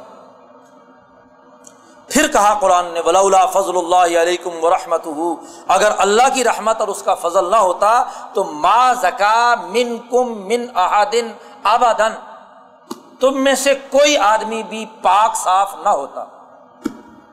آبادن ہمیشہ ہمیشہ۔ یہ تو اللہ کا فضل۔ کہ اس نے مخلصین کی برکت کی وجہ سے تمہیں بچا لیا۔ ولا کن اللہ یوزک کی میں یشا اللہ سمیع علی یہاں تک قرآن حکیم نے حضرت عائشہ کی برات کا اعلان کرتے ہوئے واضح طور پر اس طوفان بدتمیزی کو ختم کر دیا۔ اب یہ مستع ابن اساسا یہ ابو بکر صدیق رضی اللہ تعالیٰ عنہ کے رشتے دار بھی تھے۔ خاندانی طور پر ان کا تعلق تھا اور انتہائی غریب تھے۔ ان کے اخراجات کی تمام تر ذمہ داری ابو بکر صدیق نے اٹھائی ہوئی تھی۔ مہینے کا خرچہ کھانے کا، سال بھر کا خرچہ کھانے پینے کا ابو بکر صدیق نے دیا کرتے تھے۔ تو جب حضرت ابو بکر کے سامنے یہ قرآن آیات آئی اور یہ بات واضح ہو گئی کہ یہ تمام لوگ جنہوں نے حضرت عائشہ کے خلاف پراپگنڈا کیا ہے، یہ سب جھوٹے لوگ ہیں اور انہوں نے یہ غلط بہتان عظیم باندھا ہے، تو ابو بکر صدیق کو بڑی قلبی تکلیف ہوئی۔ اور خاص طور پر تکلیف مستہ ابن اثاثہ کے بارے میں ہوئی کہ ساری عمر تو میں نے اس کی پرورش کی اس کے خاندان کی پرورش کی اور اس کے باوجود یہ اس پراپگنڈے میں شریک ہو کر اس نے میری بیٹی کے خلاف اتنا پراپگنڈے میں یہ حصے دار بنا۔ تو ابو بکر صدیق رضی اللہ تعالیٰ عنہ کو اس تکلیف کی وجہ سے حضرت ابو بکر صدیق نے اس بات کا قسم اٹھا لی کہ آئندہ کبھی ایسے جھوٹے آدمی کو میں کوئی خرچہ پانی نہیں دوں گا۔ اعلان کر دیا کہ اس کو میں اخراجات برداشت نہیں کروں گا، اس کے اوپر کوئی پیسہ خرچ نہیں کروں گا۔ تو قرآن حکیم نے اس پر ابو بکر صدیق رضی اللہ تعالیٰ عنہ کو بھی تنبی کی۔ ولا یا اول الفضل بن کم وسعتی القربا ول مساکینہ ول مہاجرین فی سبیل اللہ قرآن حکیم نے کہا کہ قسم نہ اٹھائیں مالدار لوگ۔ تم میں سے جو وسعت رکھتے ہیں، رزق کی فراخی رکھتے ہیں، تم میں سے ایسے لوگ قسم نہ اٹھائیں۔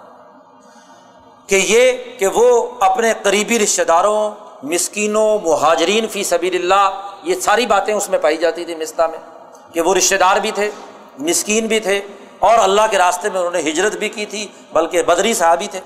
تو قرآن حکیم نے کہا، ابو بکر صدیق رضی اللہ تعالیٰ عنہ سے خاص طور پر، کہ وہ قسم نہ اٹھائیں کہ ایسے مسکینوں اور رشتہ داروں کو وہ مال خرچ کرنے کے لیے نہیں دیں گے۔ یہ قسم نہ اٹھائیں۔ ولیاف معاف کریں۔ ولیسف درگزر کریں نظر انداز کریں۔ اللہ تو حبو یغفر اللہ کیا تم پسند نہیں کرتے کہ اللہ تعالیٰ تمہیں معاف کرے؟ و اللہ غفور الرحیم۔ تو ابو بکر صدیق رضی اللہ تعالیٰ عنہ نے اس آیت کے نازل ہونے کے بعد اپنی قسم کا کفارہ ادا کیا اور پھر مستہ ابن اثاثہ کا خرچہ پانی اسی طرح دوبارہ بحال کر دیا۔ تو قرآن حکیم نے واضح طور پر نہ صرف جھوٹا پراپگنڈا کرنے والوں کو تنبی کی بلکہ جو اس پر ابو بکر صدیق کا رد عمل سامنے آیا تو اس پہ بھی اعتدال کی کیفیت پیدا کرنے کی بات کی کہ ولیافو ولیسفہ نظر انداز کرو، جو اصل کام ہے غریبوں کی غربت کو دور کرنے کا، مسائل حل کرنے کا، اس کو اس سے متاثر ہو کر روکنا نہیں چاہیے۔ وہ اپنا کام آپ جاری رکھیں۔ قرآن حکیم نے پھر ایک اور بات دوبارہ پھر یہاں بیان کر دی۔ ان الدینہ یرمون المحصنات الغافلات المؤمنات۔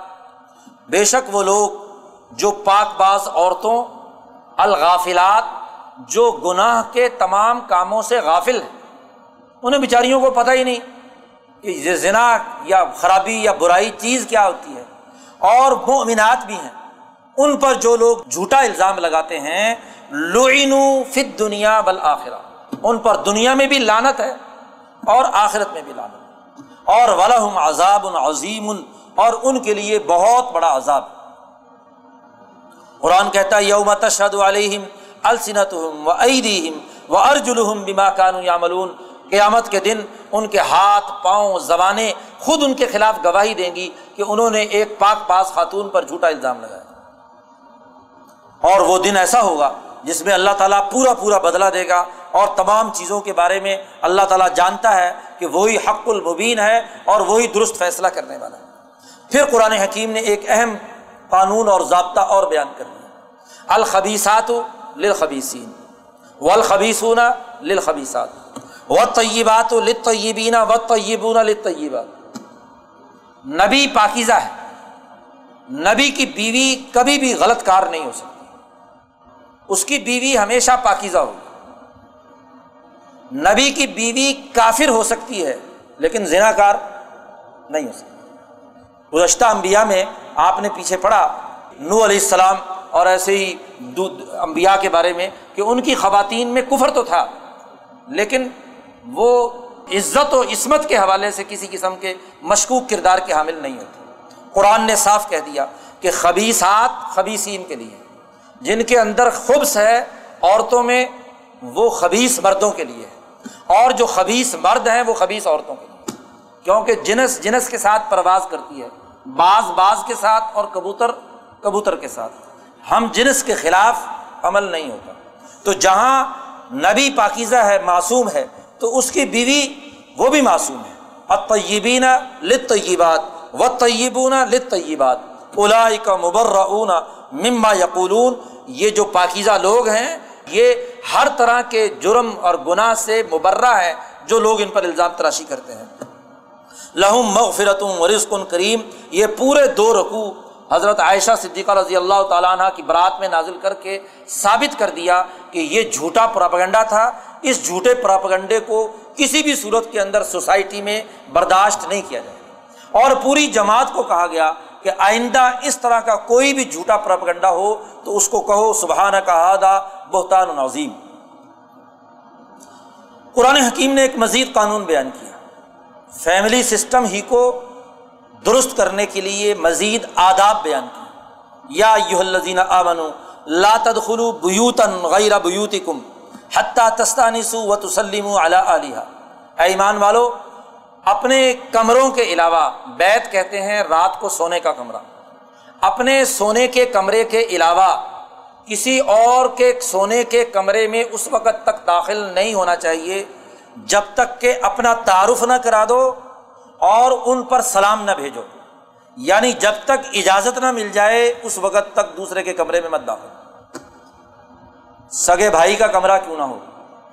اپنے ہی گھر کے اندر کیوں نہ ہو؟ کسی کے آرام گاہ کے کمرے میں بغیر اجازت کے، بغیر اطلاع دیے ہوئے داخلے کی اجازت نہیں۔ لا تدخلو بیوتن غیر بیوتی کم سوائے اپنے کمرے کے۔ جہاں آپ خود آرام کرنے کے لیے جاتے ہیں، ٹھیک ہے۔ حتیٰ تستانی سو جب تک اجازت نہ مل جائے۔ اور وہ تسلیم علیہ ذالکم خیر الکم لعلکم تذکرون، یہ تمہارے لیے سب سے زیادہ بہتر ہے۔ ایک صحابی نے حضور سے عرض کیا کہ میرے گھر میں تو میری بوڑھی ماں رہتی ہے، تو کیا میں اپنی ماں سے بھی اجازت لے کر گھر میں داخل ہوا کروں؟ حضور نے فرمایا کہ جب کمرے میں یا گھر میں اکیلی خاتون موجود ہو تو ہو سکتا ہے وہ کسی کام میں ہو۔ کیا تم اپنی ماں کو ایسی حالت میں دیکھنا پسند کرو گے کہ جو غیر مناسب حالت ہو؟ جب دیکھنا پسند نہیں کرو گے تو ماں کو پتہ چلنا چاہیے نا کہ بیٹے صاحب آ رہے ہیں۔ تو اس لیے اجازت ضرور لو۔ کوئی بھی اس گھر میں رہتا ہے، تو وہاں اس کو اطلاع ہو جانی چاہیے، چاہے آواز کے ذریعے سے یا آپ نے آمد کے ذریعے سے یا اجازت کے ذریعے سے۔ اور بلکہ قرآن نے کہا وہ تسلیم اعلیٰ علیہ السلام علیکم کہو، تاکہ پتہ چل جائے کہ تم آ گئے اور داخل ہونا چاہتے ہو۔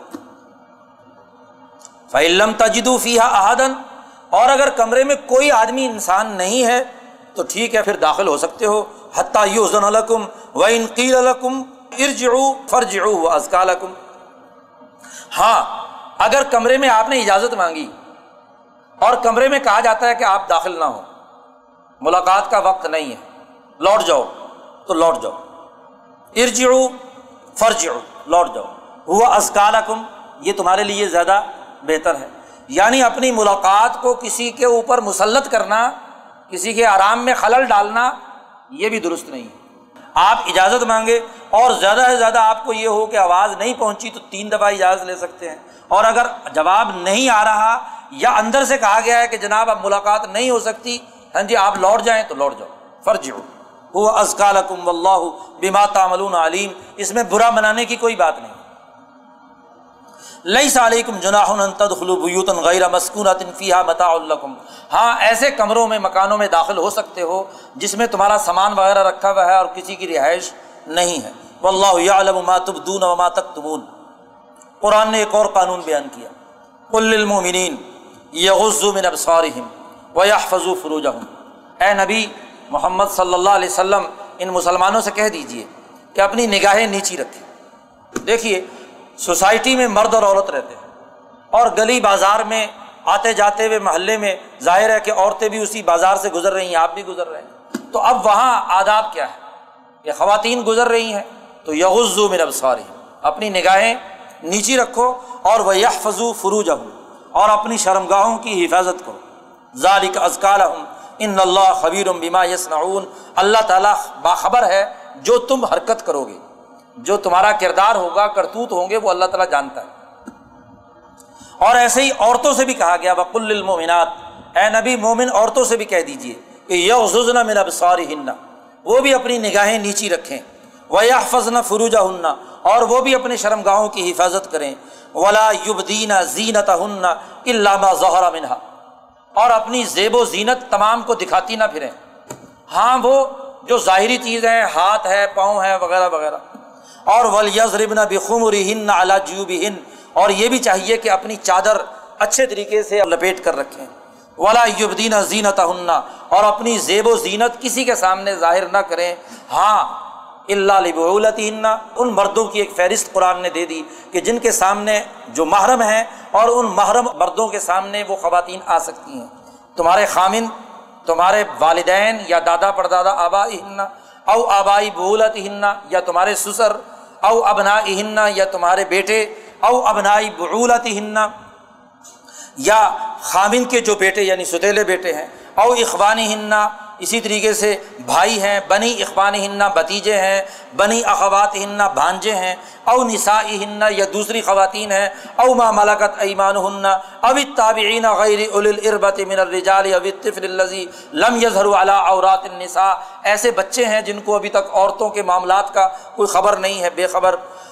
اور پھر عورتوں سے یہ بھی کہا گیا کہ ولا یزربنا بھی ارجلی ہن لیو علما ما یقفین من زینت ہن وہ اپنے پاؤں کو اس طریقے سے پٹخ کر زمین پر نہ ماریں کہ ان کے پاؤں میں پہنے ہوئے زیورات کی جنکار لوگوں تک پہنچے۔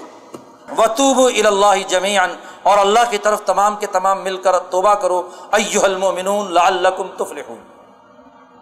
قرآن حکیم نے ایک اور قانون بیان کیا۔ ان کے حل ایامہ منکم اس زنا کو روکنے، ان تمام برائی خرابیوں کو روکنے کا ایک ہی طریقہ ہے کہ جتنے غیر شادی شدہ ہیں، ان کے نکاح کرا دو۔ ان کی ہو الایامہ من کن تم میں سے جو غیر شادی شدہ ہیں، مرد ہوں یا عورتیں، ان کے نکاح کراؤ تاکہ عفت و عصمت پیدا ہو۔ و صالحین امن عباد کم و ابائی یقون و فقرا اگر یہ فقیر بھی ہیں، تو یغن اللہ من فضل ہی اللہ کے فضل سے ضرور مالدار بن جائیں گے۔ اس انتظار میں مت بیٹھے رہیں کہ بہت سارے پیسے ہوں گے تو پھر شادی کریں۔ گے و اللہ واسع علیم قرآن حکیم نے یہ بنیادی قانون سازی کرنے کے بعد کہا کہ ولاقد ان ضلع علیکم آیاتم مبینات۔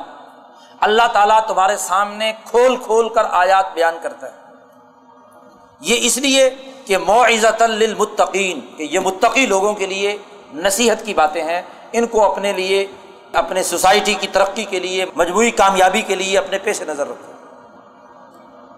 قرآن حکیم شروع حصے میں اس صورت کے فیملی سسٹم سے متعلق جتنے قواعد و ضوابط یا مرد اور عورت سے متعلق سماجی تشکیل کے جتنے قواعد و ضوابط تھے یہ بیان کر دیا اس کے بعد قرآن حکیم نے خالق و مخلوق کے رشتے کے حوالے سے ایک بنیادی قانون اور ضابطہ، بلکہ طریقۂ کار کائنات کے حوالے سے قرآن حکیم نے اس صورت میں بیان کیا ہے۔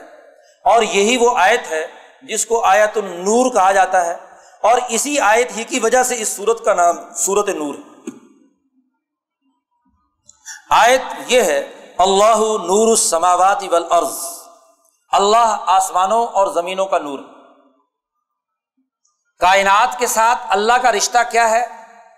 مخلوق کے ساتھ خدا تعالی کا تعلق کیا ہے؟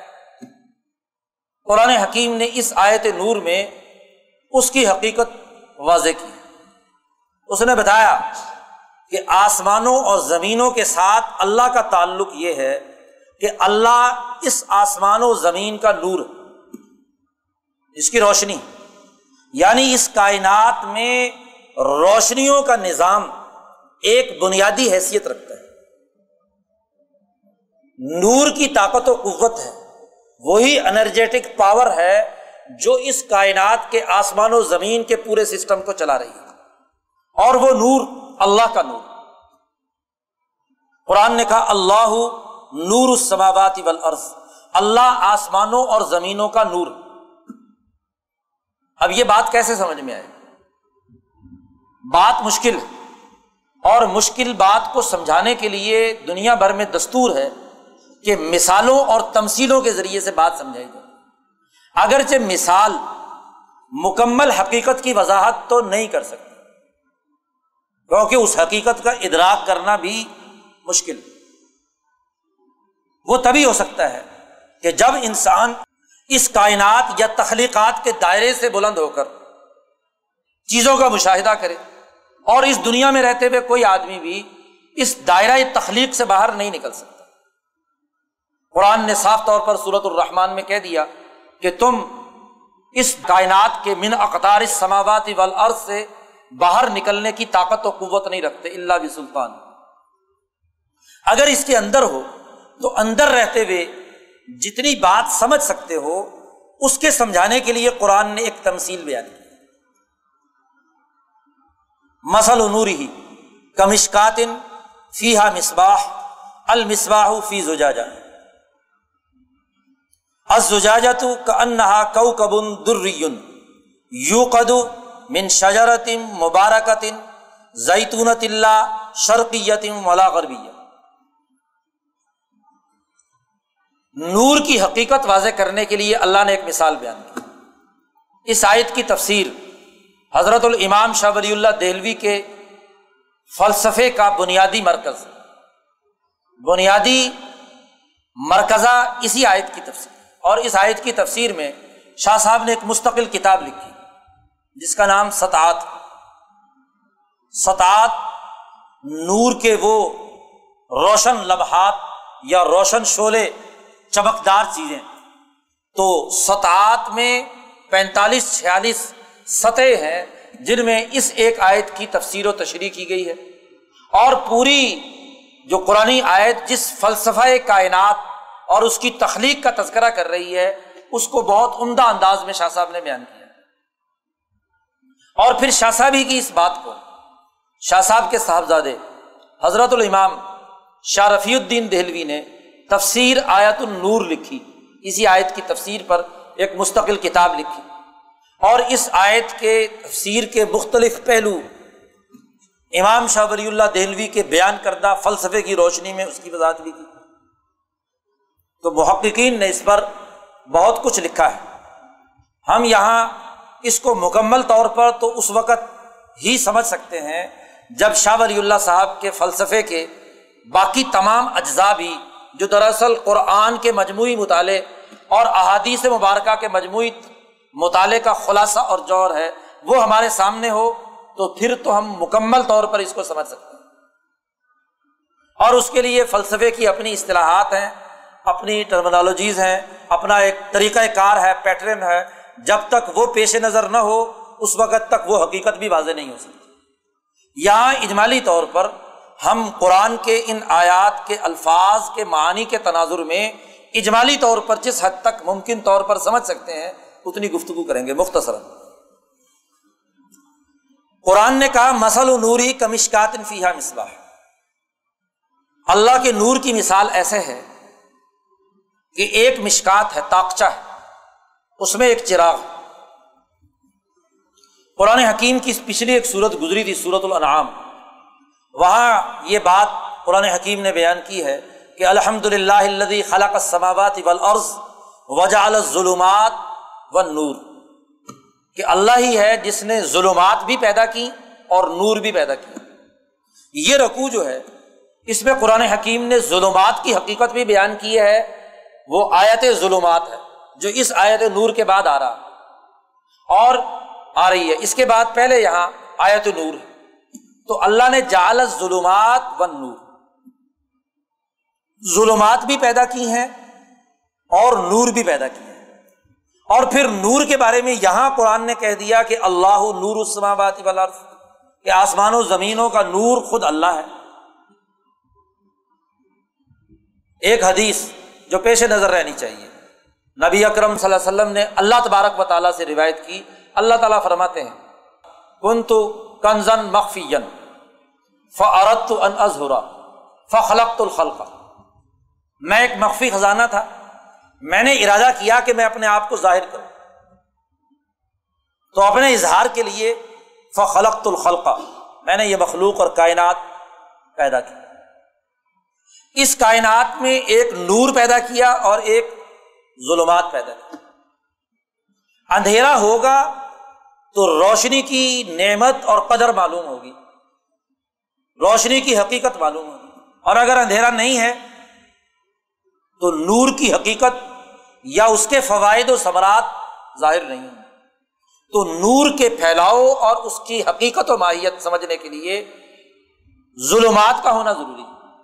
تو اللہ نے ظلمتیں بھی پیدا کی، اندھیرا بھی پیدا کیا تکوینی نظام کے تحت ظلمتوں کا ایک مربوط نظام اور اسی تکوینی نظام کی تکمیل کے لیے جو تشریحی نظام قائم کیا، وہ اللہ کی ان تجلیات اور انوارات سے عبارت، جو ان ظلمتوں کے تناظر میں زیادہ واضح اور روشن ہو کر سامنے آتا ہے۔ قرآن حکیم نے یہاں نور کو حقیقت بیان کرنے کے لیے ایک مثال دی ہے۔ مثال کو سمجھنے سے پہلے ایک دنیا بھر میں خاص طور پر اربوں کا ایک دستور اسے پیش نظر رکھ لینا چاہیے۔ جب رات کا اندھیرا ہوتا تھا، تو دنیا بھر میں روشنیوں کے لیے چراغ جلانے کا عمل تھا۔ اور یہ بڑھتے بڑھتے بڑھتے بڑھتے عرب سوسائٹی کے اندر اس حد تک پہنچ چکا کہ جو قبیلے مہمان نواز ہوتے تھے، انسانیت کی خدمت کا جذبہ رکھتے تھے، وہ اپنی بستی کے درمیان میں ایک منارا بناتے تھے۔ منار آگ جلانے کی جگہ۔ ایک بہت بڑی عمارت کھڑی کرتے، اونچائی میں۔ اور اس کے اوپر آگ لگا دیتے شولہ جلتا یا روشنی کے لیے کوئی بھی جلنے والی چیز جو تیل سے یا لکڑی سے جس چیز سے بھی جلتی، وہ وہاں رکھ دیتے۔ اب ہوتا یہ کہ رات کے گھٹا ٹوپ اندھیرے میں جو کوئی مسافر دور دراز اندھیروں میں سفر کر رہا ہے، اسے جب جلتی ہوئی روشنی نظر آتی، تو وہ اس روشنی کے دیکھ کر کے یہاں کوئی نہ کوئی آبادی ہے، تو وہ وہاں اس آبادی کی جگہ پر پہنچتا اور وہاں مہمانی جو ان کے لیے کھانا وانا تیار ہوتا تھا، تو مہمانوں کی مہمان نوازی کے لیے وہ ہمیشہ تیار رہتا تھا۔ عرب چونکہ مہمان نواز تھے، تو اس لیے عام طور پر وہ ایسا آگ جلانے کا عمل یا روشنی بنانے کا ایک عمل جو ہے وہ کیا کرتے اور اسی سے وہ بات ہے جو موسا علیہ السلام جب اپنے بیوی بچوں کے ساتھ مدین سے واپس آ رہے تھے، تو انہوں نے بھی دور سے رات کو آگ جلتے ہوئے دیکھی۔ تو انہوں نے بھی یہی سمجھا کہ یہ کوئی آبادی اور بستی ہے، جہاں سے کوئی کھانے پینے کی چیز بھی مل جائے گی، گرمی، سردی سے بچاؤ کا بھی کوئی نہ کوئی بندوبست ہو جائے گا۔ ازرا نارن تو آگ کو دیکھ کر وہ وہاں گئے۔ یہ پرانا دستور چلا آ رہا ہے۔ شروع میں جب آگ جلائی جاتی تھی، اب تیز آندھی آئی یا ہوا آئی تو وہ آگ ظاہر ہے کہ بجھ جاتی تھی۔ تو اس کو محفوظ کرنے کے لیے انہوں نے پھر طریقے سوچے۔ اس کے لیے پھر وہ جو بہت بڑی عمارت بنائی جاتی تھی مرارا بنایا جاتا تھا، اس کے اوپر ایک گنبد بنانے لگے۔ جیسا کہ آج کل مسجدوں کے اندر درمیان میں خلا ہوتا ہے، اوپر ایک گنبد بنا ہوا ہے، نیچے جناب ایک تاکچا بنا ہوا ہے۔ تو اس تاکچا یہ بنایا جاتا تھا اس کام کے لیے کہ اس تاکچے میں آگ جلائی جائے تاکہ بارش بھی نہ پڑے۔ اور ہوا بھی جو ہے نا اس کو نقصان نہ پہنچائے۔ لیکن ہوا پھر بھی نقصان پہنچاتی تھی۔ تو پھر اس کے لیے طریقہ کار یہ اپنایا گیا کہ اس تاکچے میں چاروں طرف شیشے لگا دیے تاکہ تیز ہوا جو ہے وہ اس جلتے ہوئے شولے یا آگ کو بجھا نہ سکے جو اس کے اندر تیل جلایا جا رہا ہے۔ اور اس میں بھی کوشش ہوتی تھی کہ صاف شفاف تیل جس کا دھواں کم سے کم ہو، اس کے تیل کا چراغ رکھا جائے۔ کیونکہ شیشے لگانے کے بعد اگر دھوئیں والی آگ ہو تو وہ چند دنوں میں ہی وہ شیشہ پھر کالا ہو جاتا تو بہرحال یہ ایک طریقہ تھا۔ اب کسی جگہ پر ایسا منارا ہو۔ اس منارے میں ایک تاکچا ہو۔ تاکچے کے اندر ایک چراغ رکھا ہوا ہو۔ اس چراغ کے چاروں طرف صاف شفاف شیشہ ہو۔ اس میں جو تیل جل رہا ہو، وہ بہت ہی صاف شفاف ہو، بغیر کسی ملاوٹ اور مکسنگ کے اس میں دھواں وغیرہ بھی پیدا نہ ہو رہا ہو۔ تو روشنی انتہائی صاف شفاف نظر آئے گی۔ اور گھٹا ٹوپ اندھیرے میں اگر دور سے آپ دیکھیں، تو کان نہ ہو کو کبن وہ یوں معلوم ہوگا جیسے ایک چمکتا ہوا ستارہ۔ نہیں فرق ہوگا کہ یہ آسمان پر چمک رہا ہے یا بستی میں۔ وہ ایک چمکتے ہوئے ستارے کی مانند محسوس ہوتا ہے۔ اور گھٹا ٹوپ اندھیرے میں اس روشنی کی جو شعائیں ہیں، وہ گرد و پیش بلکہ دور دراز تک، کئی میلوں تک، جتنا اونچا منارا ہو اور جتنی اچھی اس کی روشنی ہو، وہ اتنے ہی دور کے میلوں سے ہاں جی دور سے نظر آنا شروع ہو جاتی تھی، میل ہاں میل سے، اور لوگ اس کو دیکھ کر اس بستی میں آتے تھے۔ تو گویا کہ وہ منارا ہدایت منارا روشنی تھا کہ لوگ آئیں اور ان کی مہمان نوازی کی جائے، ان کے لیے کام کیا جائے۔ قرآن نے اس منظر کو سامنے رکھ کر اس کائنات کے اندر اللہ کے نور کے پھیلاؤ کی حقیقت بیان کی۔ کہ یہ کائنات جو خاص طور پر قرائے ارض ہے تکوینی نظام کے تحت تو یہ ظلمتوں میں لپٹی ہوئی ہزاروں پردے اس کے اندر موجود ہیں۔ ظلمتیں ہی ظلمتیں ہیں۔ اور اس میں جو اللہ کا قانون اور ضابطہ، اس کے احکامات، یا اس کی ہدایت، یا اس کے اصولوں کی روشنی میں جب سوسائٹی تشکیل پذیر ہوتی ہے، تو اس سوسائٹی کا رنگ و روپ اس نور کی طرح ہوتا ہے جو اس منارے کے ذریعے سے گرد و پیش کے تمام لوگوں کے لیے وہ منارہ ہدایت بن کر ایک کردار ادا کرتا ہے۔ قرآن حکیم نے اللہ کے نور کو اس سے تشبیح دے کر ایک مثال کے ذریعے سے سمجھایا۔ مسل نور ہی کمش کاتن فیحا مصباح۔ اللہ کے نور کی مثال ایسے ہی ہے جیسے ایک تاکچا ہو، منارے کے اوپر بنا ہوا وہ تاکچا یہ تاکچے سے مراد دیوار کا تاکچہ نہیں ہے۔ عام طور پر اردو ترجمے میں یہاں تاکچوں کا ذکر ہے تو لوگ اپنے گھروں کے تاکچوں کے اندر تلاش کرنا شروع کر دیتے ہیں کہ وہاں اس طرح کی کوئی لائل ٹائم رکھ لی جائے، کوئی موم بتی جلا لی جائے تو شاید اس تاکچے کی بات کر رہا ہے۔ یہ وہ تاکچہ مراد نہیں۔ یہاں مشکات سے مراد اس منارا جو بنایا گیا ہے، اس منارے کے اوپر جو تاکچہ بنا ہوا ہے، وہ تاکچہ مراد فیحا مسواہ اس میں ایک چراغ ہے۔ المسباہ فی زجاجا اور وہ چراغ ایک شیشے کے اندر ہے۔ اس تاکچے کی چاروں طرف شیشہ لگا ہوا ہے۔ تو کا انہا کو کبن در یو قدوم شجرت مبارکت۔ وہ شیشہ چمک رہا ہے اس ستارے کی مانند جیسے آسمان پر چمکتا ہوا ستارہ نظر آتا ہے۔ کیونکہ صاف شفاف شیشے میں صاف شفاف روشنی باہر بکھر رہی ہے تو وہ چمکتے ہوئے ستارے کی مانند نظر آتی ہے۔ کیوں؟ اس لیے کہ قرآن حکیم کہتا ہے کہ یو قدو من شجرت مبارکت زیتون برکت والے درخت کا تیل یعنی زیتون کا تیل اس کے اندر جل رہا ہے۔ چراغ ہمیشہ اس کے اندر ایک بتی ہوتی ہے۔ اور وہ بتی اس جو تیل نیچے بھرا گیا ہے اس کے اندر تر ہوتی ہے۔ تیل ہی دراصل اس بتی کے ذریعے سے کپڑے کی بنائی جائے، کسی چیز کی بنائی جائے، دھاگے کی بنائی جائے، اس کے ذریعے سے اوپر چڑھتا ہے اور اسی پہ وہ تیل جلتا ہے، بتی اتنی مقدار میں نہیں جلتی۔ اب تیل کون سا ہے؟ قرآن نے کہا وہ تیل ہے زیتون کا۔ اور زیتون ایک ایسا درخت ہے کہ لا شرقیہ ولا غربیہ، نہ وہ مشرق کی طرف اور نہ مغرب کی طرف۔ خطۂ عرض میں، اس قرائے زمین میں نہ مشرقی ممالک میں زیتون ہوتا ہے، نہ مغربی ممالک میں۔ بلکہ مشرق وسطی یعنی سینٹر میں یہ فلسطین، اردن اور یہ جو اس سے ملتے جلتے جتنے بھی علاقے ہیں، ان علاقوں کے اندر کیا ہے؟ زیتون کا درخت ہوتا ہے۔ تو ایسے درخت سے جو لا شرقیہ ولا غربیہ۔ ایک تو اس حوالے سے زیتون کو لا شرقیہ ولا غربیہ کہا گیا۔ دوسرا اس حوالے سے کہ وہ صاف شفافیت کی وجہ سے نہ تو خالصتاً مادی ہے۔ اور نہ ہی جلنے والے نور کی حالت۔ ظاہر ہے کہ یہ تیل جب جلتا ہے، آگ نکلتی ہے، آگ کا شعلہ ہے۔ اور شعلے کے اوپر کا جو سب سے اوپر والا حصہ ہے، جس کو ہاں جی قرآن حکیم نے مارج کہا ہے، ایسا صاف شفاف اور سفید ہوتا ہے کہ بظاہر نظروں سے غائب ہوتا ہے، لیکن اس کی ایک حرارت ہے، اس کے اندر ایک توانائی ہے، اس میں ایک انرجی ہے۔ تو تیل زیتون کا مادی درخت اور اس روشنی کے درمیان میں ہے۔ نہ ادھر کا ہے، نہ ادھر کا، بلکہ واسطہ بن رہا ہے دونوں کے درمیان۔ قرآن حکیم کہتا ہے کہ وہ تیل اتنا صاف شفاف ہے کہ یقاد یوزی قریب تھا کہ وہ تیل اپنی صاف شفافیت کی وجہ سے خود ہی روشن ہو۔ ولم تم سسو نار، اگرچہ اس کو آگ نہ بھی لگے۔ لیکن جب آگ لگ جاتی ہے تو نور اعلیٰ نور، تو وہ روشنی پر روشنی۔ ایک تو خود صاف شفاف تیل، اس پر آگ لگ کر شعلہ آیا اور اس شعلے نے جو سفیدی اور جو لبک پیدا کی، جس سے روشنی پیدا بکھری، اس کے نتیجے میں کیا ہے؟ وہ نور اللہ نور بن گیا۔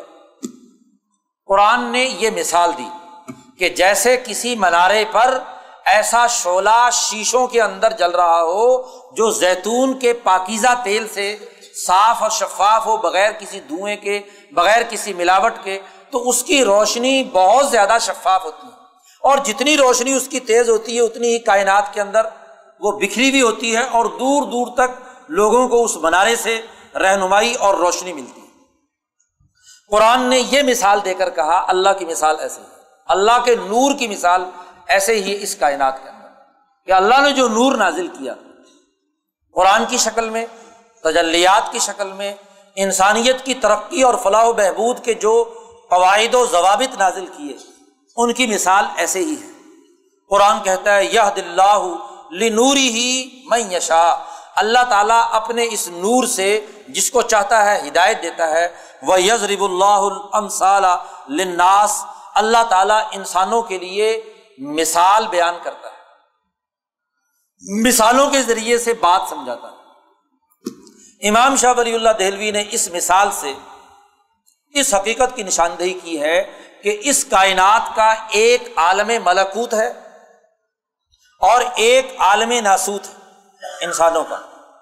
اور اس عالم ملکوت اور عالم ناسوت کے درمیان ایک عالم مثال جو واسطہ بنتا ہے، لا شرقیہ ولا غربیہ۔ نہ وہ ملکوتی ہے اور نہ ہی وہ ناسوتی ہے۔ وہ واسطہ بنتا ہے۔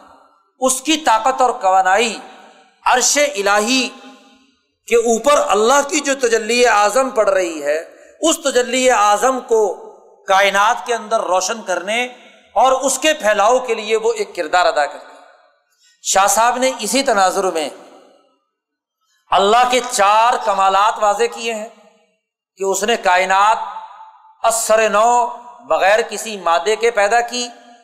ابدا بدی السماواتی والارض۔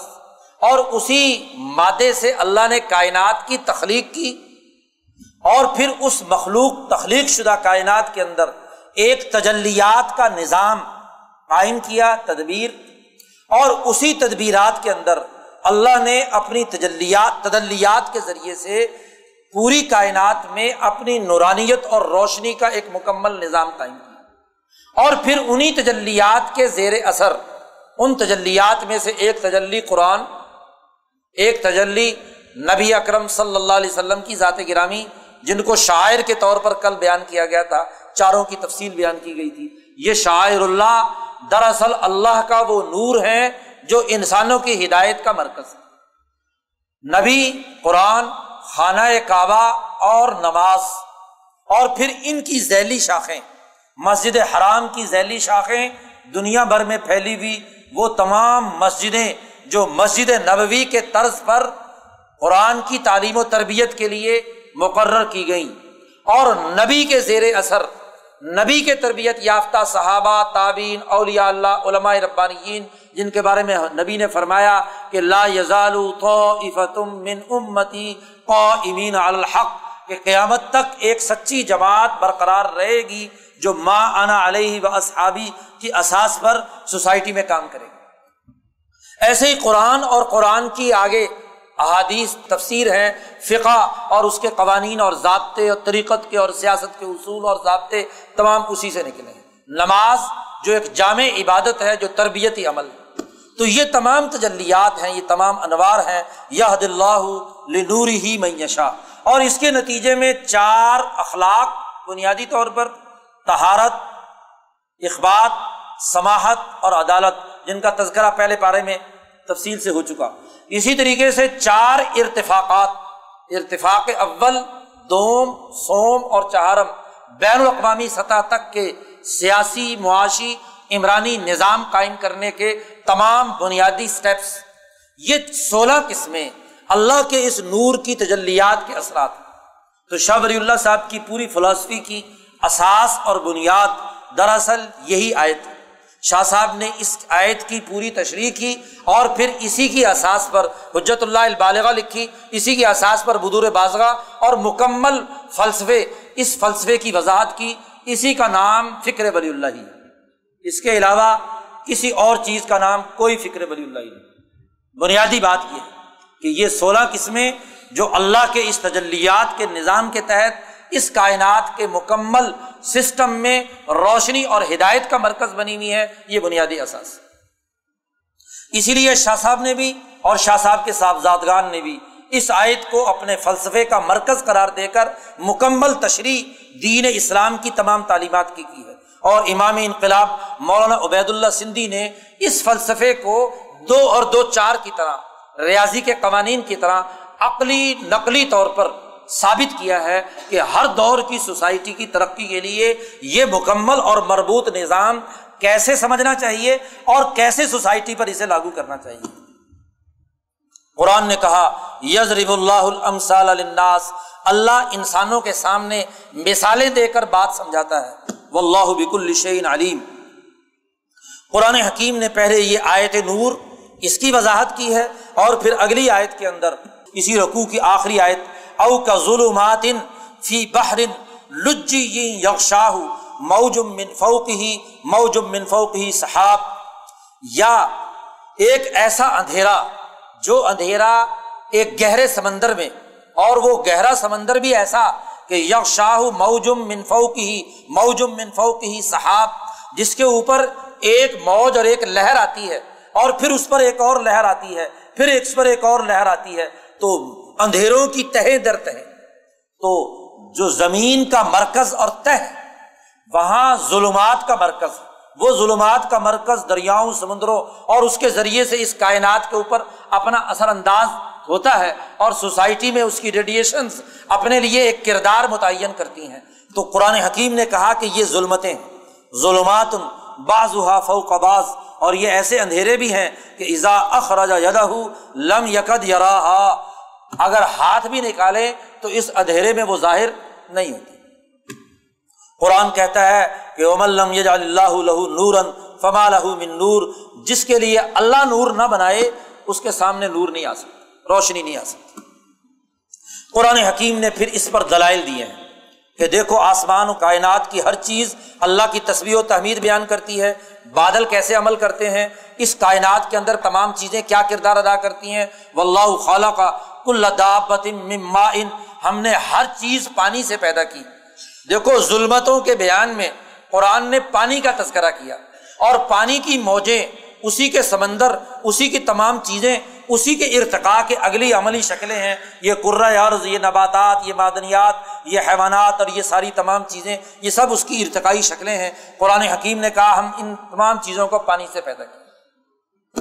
فمن ہم میں یمشی علابت نہیں کچھ چیزیں پانی سے پیدا کی ہوئی ایسی ہیں جو پیٹ پر رینگ کر چلتی ہیں۔ اور ومن ہم میں یمشی اعلیٰ رجلین جو دو قدموں پر چلتی ہیں۔ ومن ہم میں یمشی اعلیٰ اربا اور کچھ جاندار ایسے ہیں جو چار قدموں پر چلتے ہیں۔ یخلق اللہ ما یشا اللہ تعالیٰ نے جو چاہا پیدا کیا۔ تو اس کائنات کے اندر بڑی مخلوق ہے۔ آج تو ارض کی کھوج لگانے والے سائنسدانوں نے یہ زمین ادھیڑ کر رکھ دی اور اس کی نیچے تہوں تک کا تمام چیزوں پر بڑی ڈاکومنٹری فلمیں بن چکی ہیں کہ سمندروں کے اندر کیسے جانور رہ رہے ہیں، کیسی دنیا آباد ہے، کتنی طرح کی مخلوقیں ہیں، کیا کچھ ہو رہا ہے اور ابھی پتہ نہیں کتنا کچھ کیا ہے، نظروں سے پوشیدہ ہے۔ یہ ظلمات کی تہ در تہ بہت سی شکلیں جو اس پوری کائنات کے اندر موجود ہیں۔ قرآن حکیم نے ان کا تذکرہ کر کے کہا، ان اللہ کل ان قدیر اللہ تعالیٰ ہر چیز پر قادر اور یہ سب کچھ بیان کرنے کے بعد جو بات پیچھے بیان کی تھی وہی یہاں کہی، لقد انزلنا آیات مبینات۔ ہم نے واضح آیات نازل کی ہیں، دو ٹوک قوانین اور ضابطے بیان کیے ہیں۔ بے غبار ایسی آیات اور احکامات بیان کیے ہیں جو واضح طور پر سمجھ میں آنے والے ہیں۔ میں یشا سرات مستقیم۔ قرآن حکیم نے اس کے بعد سوسائٹی کی سیاسی اور معاشی تشکیل کے حوالے سے ایک بنیادی رہنمائی یہاں پر واضح کی۔ اس کے لیے قرآن حکیم نے سب سے پہلے تو یہ بات کہی کہ ایسے انقلاب کے لیے ایک سچی مسلمان جماعت کی ضرورت ہے۔ ان نما کان قول المومنین مومنین کی سچی بات اس کے علاوہ اور کچھ نہیں ہو سکتی کہ جب انہیں اللہ اور اس کے رسول کی طرف پکارا جائے تو وہ اللہ کے ان احکامات کے مطابق نظم و ضبط اور ڈسپلن پر مبنی ایک جماعت تشکیل دیں۔ وہ یہ کہیں یقول سمعنا و اطانا اللہ کے قانون کو ہم نے اچھی طرح سن لیا اور ہم اس کی پوری پوری اطاعت کریں گے۔ دیکھو، قرآن کو محض جان لینا کافی نہیں، علم حاصل کر لینا کافی نہیں، معلومات کا ذخیرہ اکٹھا کر لینا کافی نہیں، بلکہ قرآن نے اس کے لیے لازمی شرط قرار دی ان نما کانا قول المؤمنین.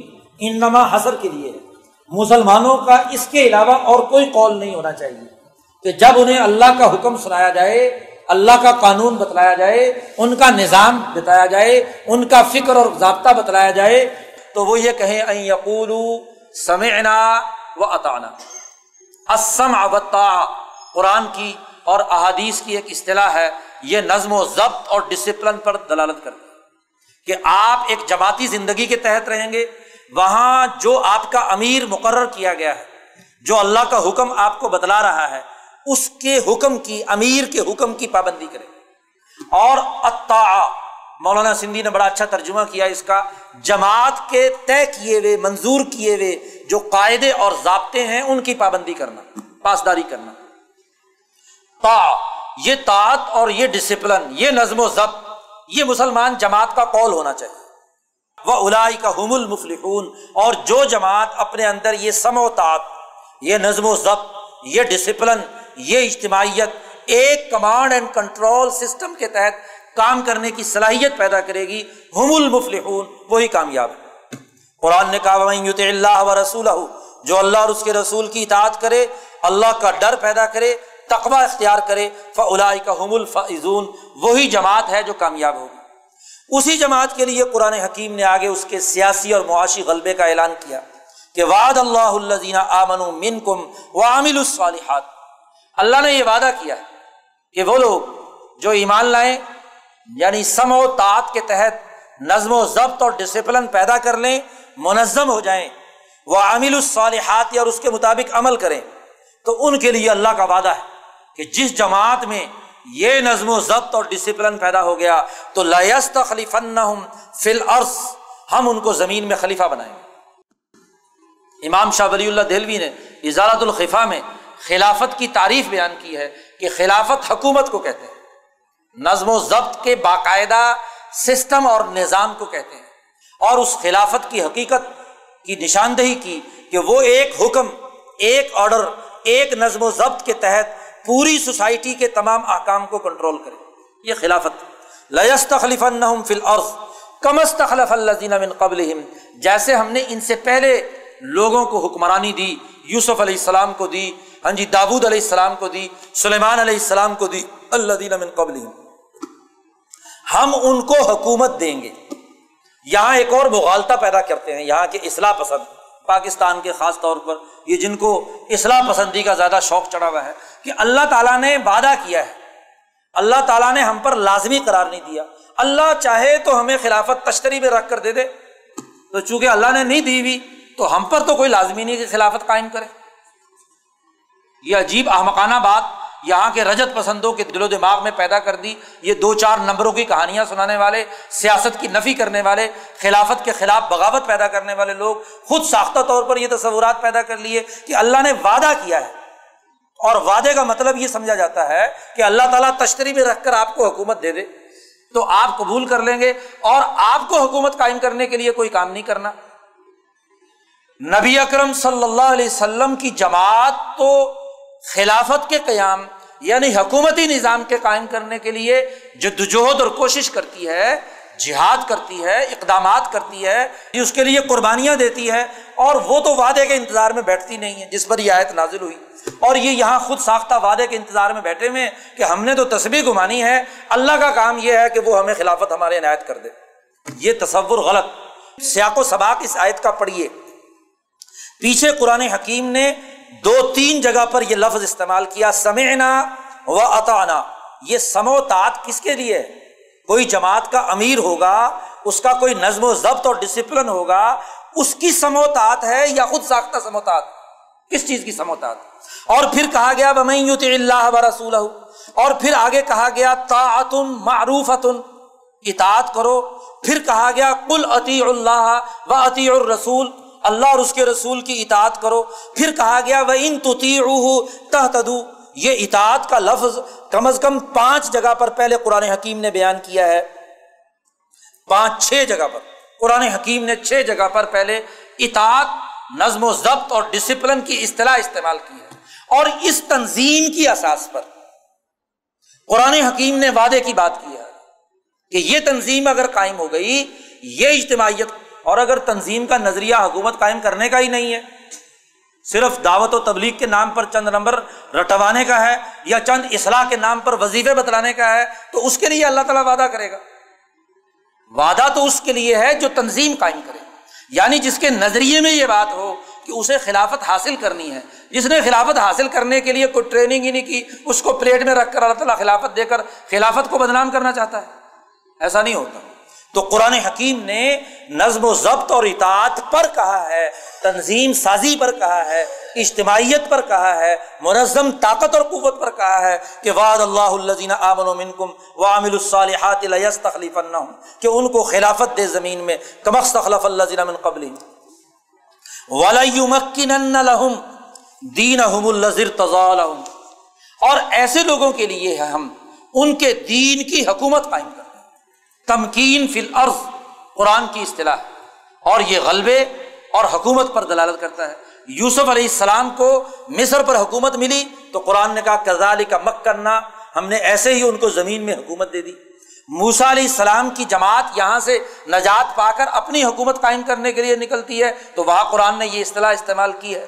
فرعون کے مقابلے میں قرآن حکیم نے یہ اصطلاح استعمال کی ہے۔ اور یہاں مسلمان جماعت کے بارے میں قرآن کہتا ہے والا یومک دین الزر تضال اور والا یوبت دلن ممباد خوف امنا قرآن نے ایک اور اہم بات کہی یہاں پر کہ یہ جو خلافت قائم ہوگی یہ جو حکومت قائم ہوگی، اس کا بڑا بنیادی عمل کیا ہوگا؟ کہ یہ سوسائٹی میں سے خوف اور دہشت کو ختم کر کے امن و امان کا نظام قائم کرے گی۔ دنیا میں امن و امان کا نظام قائم کرنا یہ فلسفہ سیاسیات کی بنیاد سیاست دنیا میں کی ہی اس لیے جاتی ہے کہ سوسائٹی کے تمام لوگوں کو بلا تفریق رنگ نسل مذہب امن ملے۔ تو حکومت اور خلافت کا بنیادی مقصد سوسائٹی میں امن قائم کرنا ہے۔ امن کا نظام تشکیل دینا ہے۔ خلافت کا ہدف مقرر کر کے بتلا دیا۔ اور پہلے جیسے چودہویں پارے میں قرآن حکیم نے صورت النحل کے آغاز میں میں نے ذکر کیا تھا کہ وہاں قرآن حکیم نے صاف طور پر کہا کہ ایک مثالی سوسائٹی وہ ہے جو کانت آمینتاً مطمئنتاً یا من کل مکان جس کا سیاسی نظام امن کا اور جس کا معاشی نظام خوشحالی کا ہو۔ تو یہ حکومت بنیادی طور پر سوسائٹی میں موجود تمام لوگوں کے لیے امن و امان قائم کرنے کے لیے جدوجہد اور کوشش کرے گی۔ قرآن حکیم نے یہ سیاسی حکمرانی کے قیام اور جماعت کے نظم و ضبط اور ڈسپلن کو اس رقو میں بیان کر کے سیاسی رہنمائی کر دی۔ بغیر تنظیم سازی کے ایک مجمع اور جمع کر لو انفرادیت پسند لوگوں کا تو دنیا میں نہ خلافت قائم ہوگی، نہ سیاست قائم ہوگی۔ دنیا میں کوئی نظام بغیر کسی تنظیم کے نہیں ہوتا۔ نظام چلانے والی ٹیم موجود ہوگی تو سسٹم قائم ہوگا۔ اور اگر ٹیم نہیں ہے، محض امبو جمع کیا ہوا ہے، چاہے لاکھ آدمیوں کا ہو یہاں بیس لاکھ آدمی حرم میں جمع ہوتے ہیں حج کے موقع پر، اور یہاں جناب لاکھوں آدمی مذہبی اجتماعات کے اندر کہیں ملتان اور لاہور کے قریب جمع ہوتے ہیں، آپ دیکھیے کہ یہ مجمع لاکھوں کا کیا نتیجہ پیدا کرتا ہے۔ کوئی نظم و ضبط نہیں، کوئی ڈسپلن نہیں۔ کوئی ایک کمانڈ کنٹرول سسٹم کے تحت نہیں، تو کیا نتیجہ پیدا کریں گے؟ وہ جماعت جو نظم و ضبط سے آ رہی ہے ڈسپلن جس کے اندر نہیں، وہ دنیا میں خلافت الہیہ یا خلافت اسلامیہ یا امن و امان قائم کرنے کا نظام کیسے قائم کر سکتے قرآن حکیم نے یہ سیاسی اور معاشی یا قومی سطح کے سوشل کانٹیکٹ کی وضاحت کرنے کے بعد پھر قرآن حکیم نے دوبارہ فیملی سسٹم سے متعلق کچھ آداب گھریلو زندگی کے کچھ آداب دوبارہ بیان کیے یا الزین آمن لیستازن کم الزین مالکت ایمان کم لم جب الحلم امن کم سلاس دیکھو، تم اپنے گھروں میں بھی، اگر کمروں میں بھی موجود ہو، تو تمہارے کمروں میں کوئی تمہارے ملازم یا تمہارے خدمت گار بھی داخل نہیں ہوں گے تین اوقات۔ سلاس مرہ من قبل صلاح الفجر۔ وحین تضاؤن سیابہ کو من ظہیرہ و من بعد العشاء ثلاث عورات الکم یہ تین اوقات ایسے ہیں کہ جس میں انسان کپڑے اتار کر آرام کرتا ہے۔ ایسی حالت میں ہوتا ہے کہ جو عام انسانوں کے سامنے انسان آنا پسند نہیں کرتا۔ تو قرآن حکیم نے کہا کہ فجر کی نماز سے پہلے جو سونے کا وقت ہے۔ اور ایسے ہی وحین تضاؤن سیابہ کم من ظہیرتی دوپہر کو آرام کرنے کے لیے، قیلولہ کرنے کے لیے تم کپڑے اتار کر لیٹتے ہو، تو اس وقت بھی۔ اور ومیم باد سلاط العشا اور عشا کی نماز پڑھنے کے بعد جب آرام کرنے کے لیے کمرے میں چلے جاتے ہو، تو تب بھی۔ ان تین اوقات میں یہ سلاس و اورات القم یہ تمہارے پردے میں رہنے کے اوقات ہیں جس میں تم پسند نہیں کرتے کہ تمہارا بدن کوئی دیکھے۔ تو ان اوقات میں تمہارے خاص لوگ یا کام کاج کرنے والے بھی تمہارے کمرے میں بغیر اجازت کے داخل نہیں داخل ہونا ہے تو اجازت نہیں۔ قرآن حکیم کہتا کزا علی کا یوب جن اللہ الآیات اللہ تعالیٰ تمہارے لیے آیات کھول کھول کر بیان کرتا ہے۔ وہ اللہ علیم الحکیم قرآن حکیم نے اسی ضمن میں ایک اور قانون اور ضابطہ بیان کیا کہ دیکھو، سوسائٹی میں لوگ موجود ہیں۔ ان کی ضروریات کو پورا کرنے کے لیے لوگ آپس میں مل جل کر عمل کرتے ہیں۔ تو قرآن حکیم نے کہا کہ لئی سا العما حرجن، ولا العرج حرجن، ولا المریضی حرجن، ولا انفسکم۔ کسی اندھے، کسی لنگڑے، کسی مریض، اور نہ تم پر۔ یہ کوئی حرج کی بات نہیں، جو ضرورت مند ہو۔ وہ تمہارے گھر سے اگر کھانا کھانا چاہے انتا کلو مم بیوتی کم تمہارے گھر سے۔ او بیوتی آبائی کم تم اپنے والدین کے گھر سے، ماؤں کے گھر سے، بھائیوں، بہنوں، پھوپھیوں، خالاؤں ماموں اسی طریقے سے خالاؤں، اور وما ملکت مفات ملک تم مفات او صدیق ان کے گھر سے کھانا کھاؤ یا کھلاؤ، یہ جائز اور درست۔ کیونکہ یہ گھر وہ ہیں جن میں انسان کی کوئی روک ٹوک نہیں۔ لئیسا علیکم جناح انتا کلو جمیان او اشتاتا۔ اور یہ بھی کوئی پابندی نہیں کہ اکیلے اکیلے کھاؤ یا اکٹھے ہو کر کھاؤ۔ فیضا دخل تم بیوتن شرط یہی ہے کہ جب کسی کے گھر میں داخل ہو تو سلام کرو سلیم اعلیٰ انفسکم تحیت من عند اللہ مبارکت طیبہ اگر اپنے گھر کے خالی گھر میں بھی داخل ہو رہے ہو تو سلام ضرور کہو تاکہ اس کے اندر برکت اور سلامتی پیدا ہو جائے۔ کدالی کا یوب جن اللہ علکم الآیات۔ اس صورت میں اللہ نے جتنے احکامات بیان کیے ہیں، یہ اس لیے ہیں، لعلکم تعقلون، تاکہ تم عقل مند بنو۔ تمہارے عقل و شعور کو بلند کرنے کے لیے اللہ نے یہ احکامات بیان کیے۔ قرآن نے آخری رقو میں جماعتی نظم و ضبط اور ڈسپلن کے حوالے سے کچھ بنیادی ہدایات دی۔ اسما و تا کا ذکر پیچھے ہو چکا، لیکن اس کے علاوہ قرآن نے ایک اور اہم قانون اور ضابطہ یہاں پر بیان کیا۔ ان المومن الدین امن بلّہ برسول ہی مومن صرف وہی لوگ ہیں جن کی آگے تفصیل آ رہی ہے کہ جو اللہ اور اس کے رسول پر ایمان لاتے ہیں۔ وہ یہ کہ ایزاکان ماہو اعلیٰ امر جامع جب مسلمان جماعت کسی امر جامع، کسی اجتماعی کام کے لیے وہ جماعت اکٹھی ہو، کوئی ٹیم، اس کے سپرد کوئی کام کیا گیا، اجتماعی کام کے لیے تمام کو ذمہ داریاں دی گئی، تو دیکھو، لم یزبو حتیٰ یستا اس اجتماعی کام سے تمہیں اس وقت تک جانا نہیں چاہیے جب تک اپنے امیر سے اجازت نہ لے حتیٰ یستا ذنو جو اس کام کا ذمہ دار یا لیڈر یا رہنما بنایا گیا ہے، اپنی جماعت کا جو تم نے امیر بنایا ہے، جب تک اس سے اجازت نہ لے لو، اس اجتماعی کام سے تمہیں کھسکنے کی اجازت نہیں، بھاگنے کی اجازت۔ وجہ کیا ہے؟ دیکھو، ہر اجتماعی کام میں کام تقسیم کیے جاتے ہیں۔ کہ اس اس فرد کے ذمے یہ کام ہے، دوسرے کے ذمے یہ کام ہے، تیسرے کے ذمے یہ کام ہے، اور وہ تمام کام مل کر مجموعی طور پر ایک نتیجہ پیدا کرتے ہیں۔ اب اگر جو کمانڈ کر رہا ہے، جو لیڈر ہے جماعت کا، اور اس نے لوگوں کو اپنی اپنی جگہ پر مقرر کیا ہوا ہے، اور اس میں کوئی آدمی بغیر اطلاع کے غائب ہو جائے، اس کے حصے کا وہ کام نہیں ہوگا۔ جب اس کے حصے کا کام نہیں ہوگا، تو پورے اجتماعی کام کے اندر خلل پیدا ہو جائے گا۔ اور بعض کام تو ایسے ہوتے ہیں کہ اگر وہ ایک کام نہ ہو تو باقی کام بھی ضائع ہو جاتے ہیں۔ بھائی پوری گاڑی بنتی چلی آ رہی ہے چین پر۔ اس پر ہر آدمی اپنا اپنا پرزا فٹ کر رہا ہے۔ ایک مزدور نے اگر اپنا پرزا فٹ نہ کیا اور گاڑی بن کر باہر نکل گئی تو وہ چلے گی۔ باقی تماموں کے پرزے لگائے ہوئے بھی کیا ہو گئے؟ نکارا ہو گئے۔ نتیجہ کچھ نہیں پیدا ہوا۔ تو ہر آدمی جس کے سپرد ایک کام ہے، اسے وہ سپرد کام ضرور کرنا ہے۔ اور اگر کوئی مجبوری ہے، اسے اس کام سے علیحدہ ہونا پڑا کسی طبی یوزر کی وجہ سے، کسی مسئلے کی وجہ سے، تو اپنے ٹیم لیڈر سے اجازت لے۔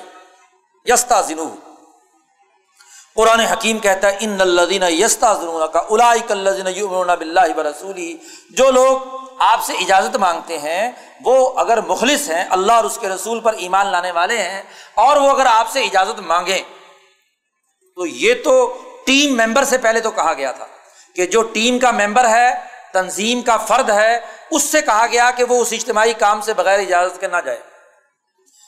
اور فیضستہ زنو کا لباس شانہم، اب ٹیم لیڈر کے لیے حکم ہے کہ اگر کوئی آدمی اپنی کسی مجبوری یا ضرورت کی وجہ سے آپ سے اجازت مانگے، فاضل لمن شیتا میں ان میں سے جس کو چاہو اجازت دے دو۔ یہ امیر کی امیر کی بات پر ہاں جی اس پر صدر پر کیا ہے؟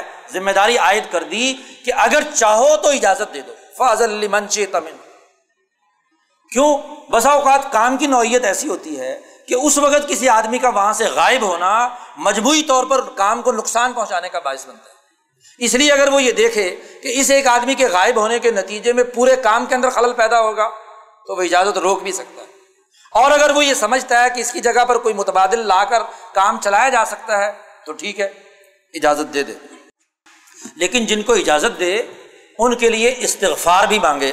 وسط لحم اللہ اللہ سے ان کے لیے مغفرت بھی طلب کرے کہ یہ کسی اجتماعی کام میں نہیں شریک ہو سکا، علیحدہ ہو گیا۔ تو اس کو معاف بھی کرے، اس کو کیا ہے، اس کی گناہوں کی معافی کے لیے اللہ سے دعا بھی مانگے۔ ان اللہ غفور الرحیم ایک تو قرآن حکیم نے یہ ضابطہ بنا دیا کہ ٹیم لیڈر کی حیثیت سے اجازت دینے کا اختیار ہے ٹیم لیڈر کو۔ لیکن ٹیم ممبر پر یہ لازم ہے کہ وہ بغیر اجازت کے نہ جائے۔ قرآن حکیم نے اس سلسلے میں اتنی سختی کی۔ قرآن کہتا، قد یعلم اللہ الزین یتسللون منکم لبازا اللہ تعالیٰ جانتا ہے ان لوگوں کو جو چپکے سے کھسک جاتے ہیں۔ بغیر اجازت کے، انہوں نے کہا، اجازت مانگیں گے تو امیر صاحب نے اجازت نہیں دینی۔ چلو، کیا ہے؟ کھسک جاؤ۔ تو اللہ تعالیٰ کہتا ہے، اللہ تعالیٰ جانتا ہے خوب کہ یہ کون آدمی ہے جو نظم و ضبط کو توڑ کر چپکے سے کھسک گیا ہے۔ قرآن حکیم نے ایک تو یہ قاعدہ اور ضابطہ بیان کیا اور دوسرا یہ قاعدہ اور ضابطہ بیان کیا کہ دیکھو رسول صلی اللہ علیہ وسلم اس جماعت کے ایسے قائد اور رہنما ہیں کہ ان کو عام انسانوں کی طرح مت پکارو اور رسول اللہ صلی اللہ علیہ وسلم کی نیابت میں جو امیر ہے، اس امیر کے بھی کچھ آداب ہے تو قرآن نے کہا اللہ تجال دعا اور رسولی بین کم کا باز کم بازا دیکھو، رسول کو ایسے مت پکارو جیسے تم ایک دوسرے کو آپس میں پکارتے ہو۔ تم تو بے تکلف ساتھی ہو، اس لیے ایک دوسرے کے ساتھ مذاق بھی کرتے ہو، ایک دوسرے کو بلاتے بھی ہو۔ لیکن جو امیر ہے، اس کا احترام ہونا چاہیے، اس کا آداب ہونا چاہیے۔ اس کے ساتھ جو ہے، اس طرح کا معاملہ اور سلوک نہیں ہونا چاہیے۔ کا دعائی بازکم بازا قرآن حکیم نے یہ تمام قوانین بیان کرنے کے بعد واضح طور پر کہہ دیا کہ دیکھو فل یہ زر الدینہ یو خالفون ان امری ان تصیبہ فطرت او یوسیبہ عذاب العلیم آپ ڈرا دیجیے ان لوگوں کو جو اللہ کے ان احکامات کی خلاف ورزی کرتے ہیں کہ یا تو وہ فتنے میں مبتلا ہوں گے اور یا ان کو دردناک عذاب پکڑ لیں۔ اور آخر میں قرآن نے اعلان کر دیا اللہ خبردار، ان اللہ معاف سماواتی والارض۔ جو کچھ آسمان اور زمین میں ہے، وہ اللہ کے لیے ہے۔ قد یا ما انتم علیہ۔ اللہ تعالیٰ جانتا ہے کہ تم اس وقت کس مقام پر ہو۔ وہ یوم یورجاؤن فیونب بما عاملو اور جس دن اللہ کے پاس لوٹ کر جاؤ گے تو تمہارے اعمال کا پورا بدلا بدلا وہاں اللہ تعالیٰ تمہیں بتلا دے گا کہ تمہاری حیثیت کیا تھی۔ وہ اللہ بک الشعین علیم۔ اللہ تعالیٰ ہر چیز کو جاننے والا ہے۔ تو یہ دوسری صورت صورت نور مکمل ہو جاتی ہے۔ صورت فرقان کے دو رقوع بھی آج ہم نے سماعت کیے ہیں، لیکن اس پر گفتگو کل کریں گے ان شاء اللہ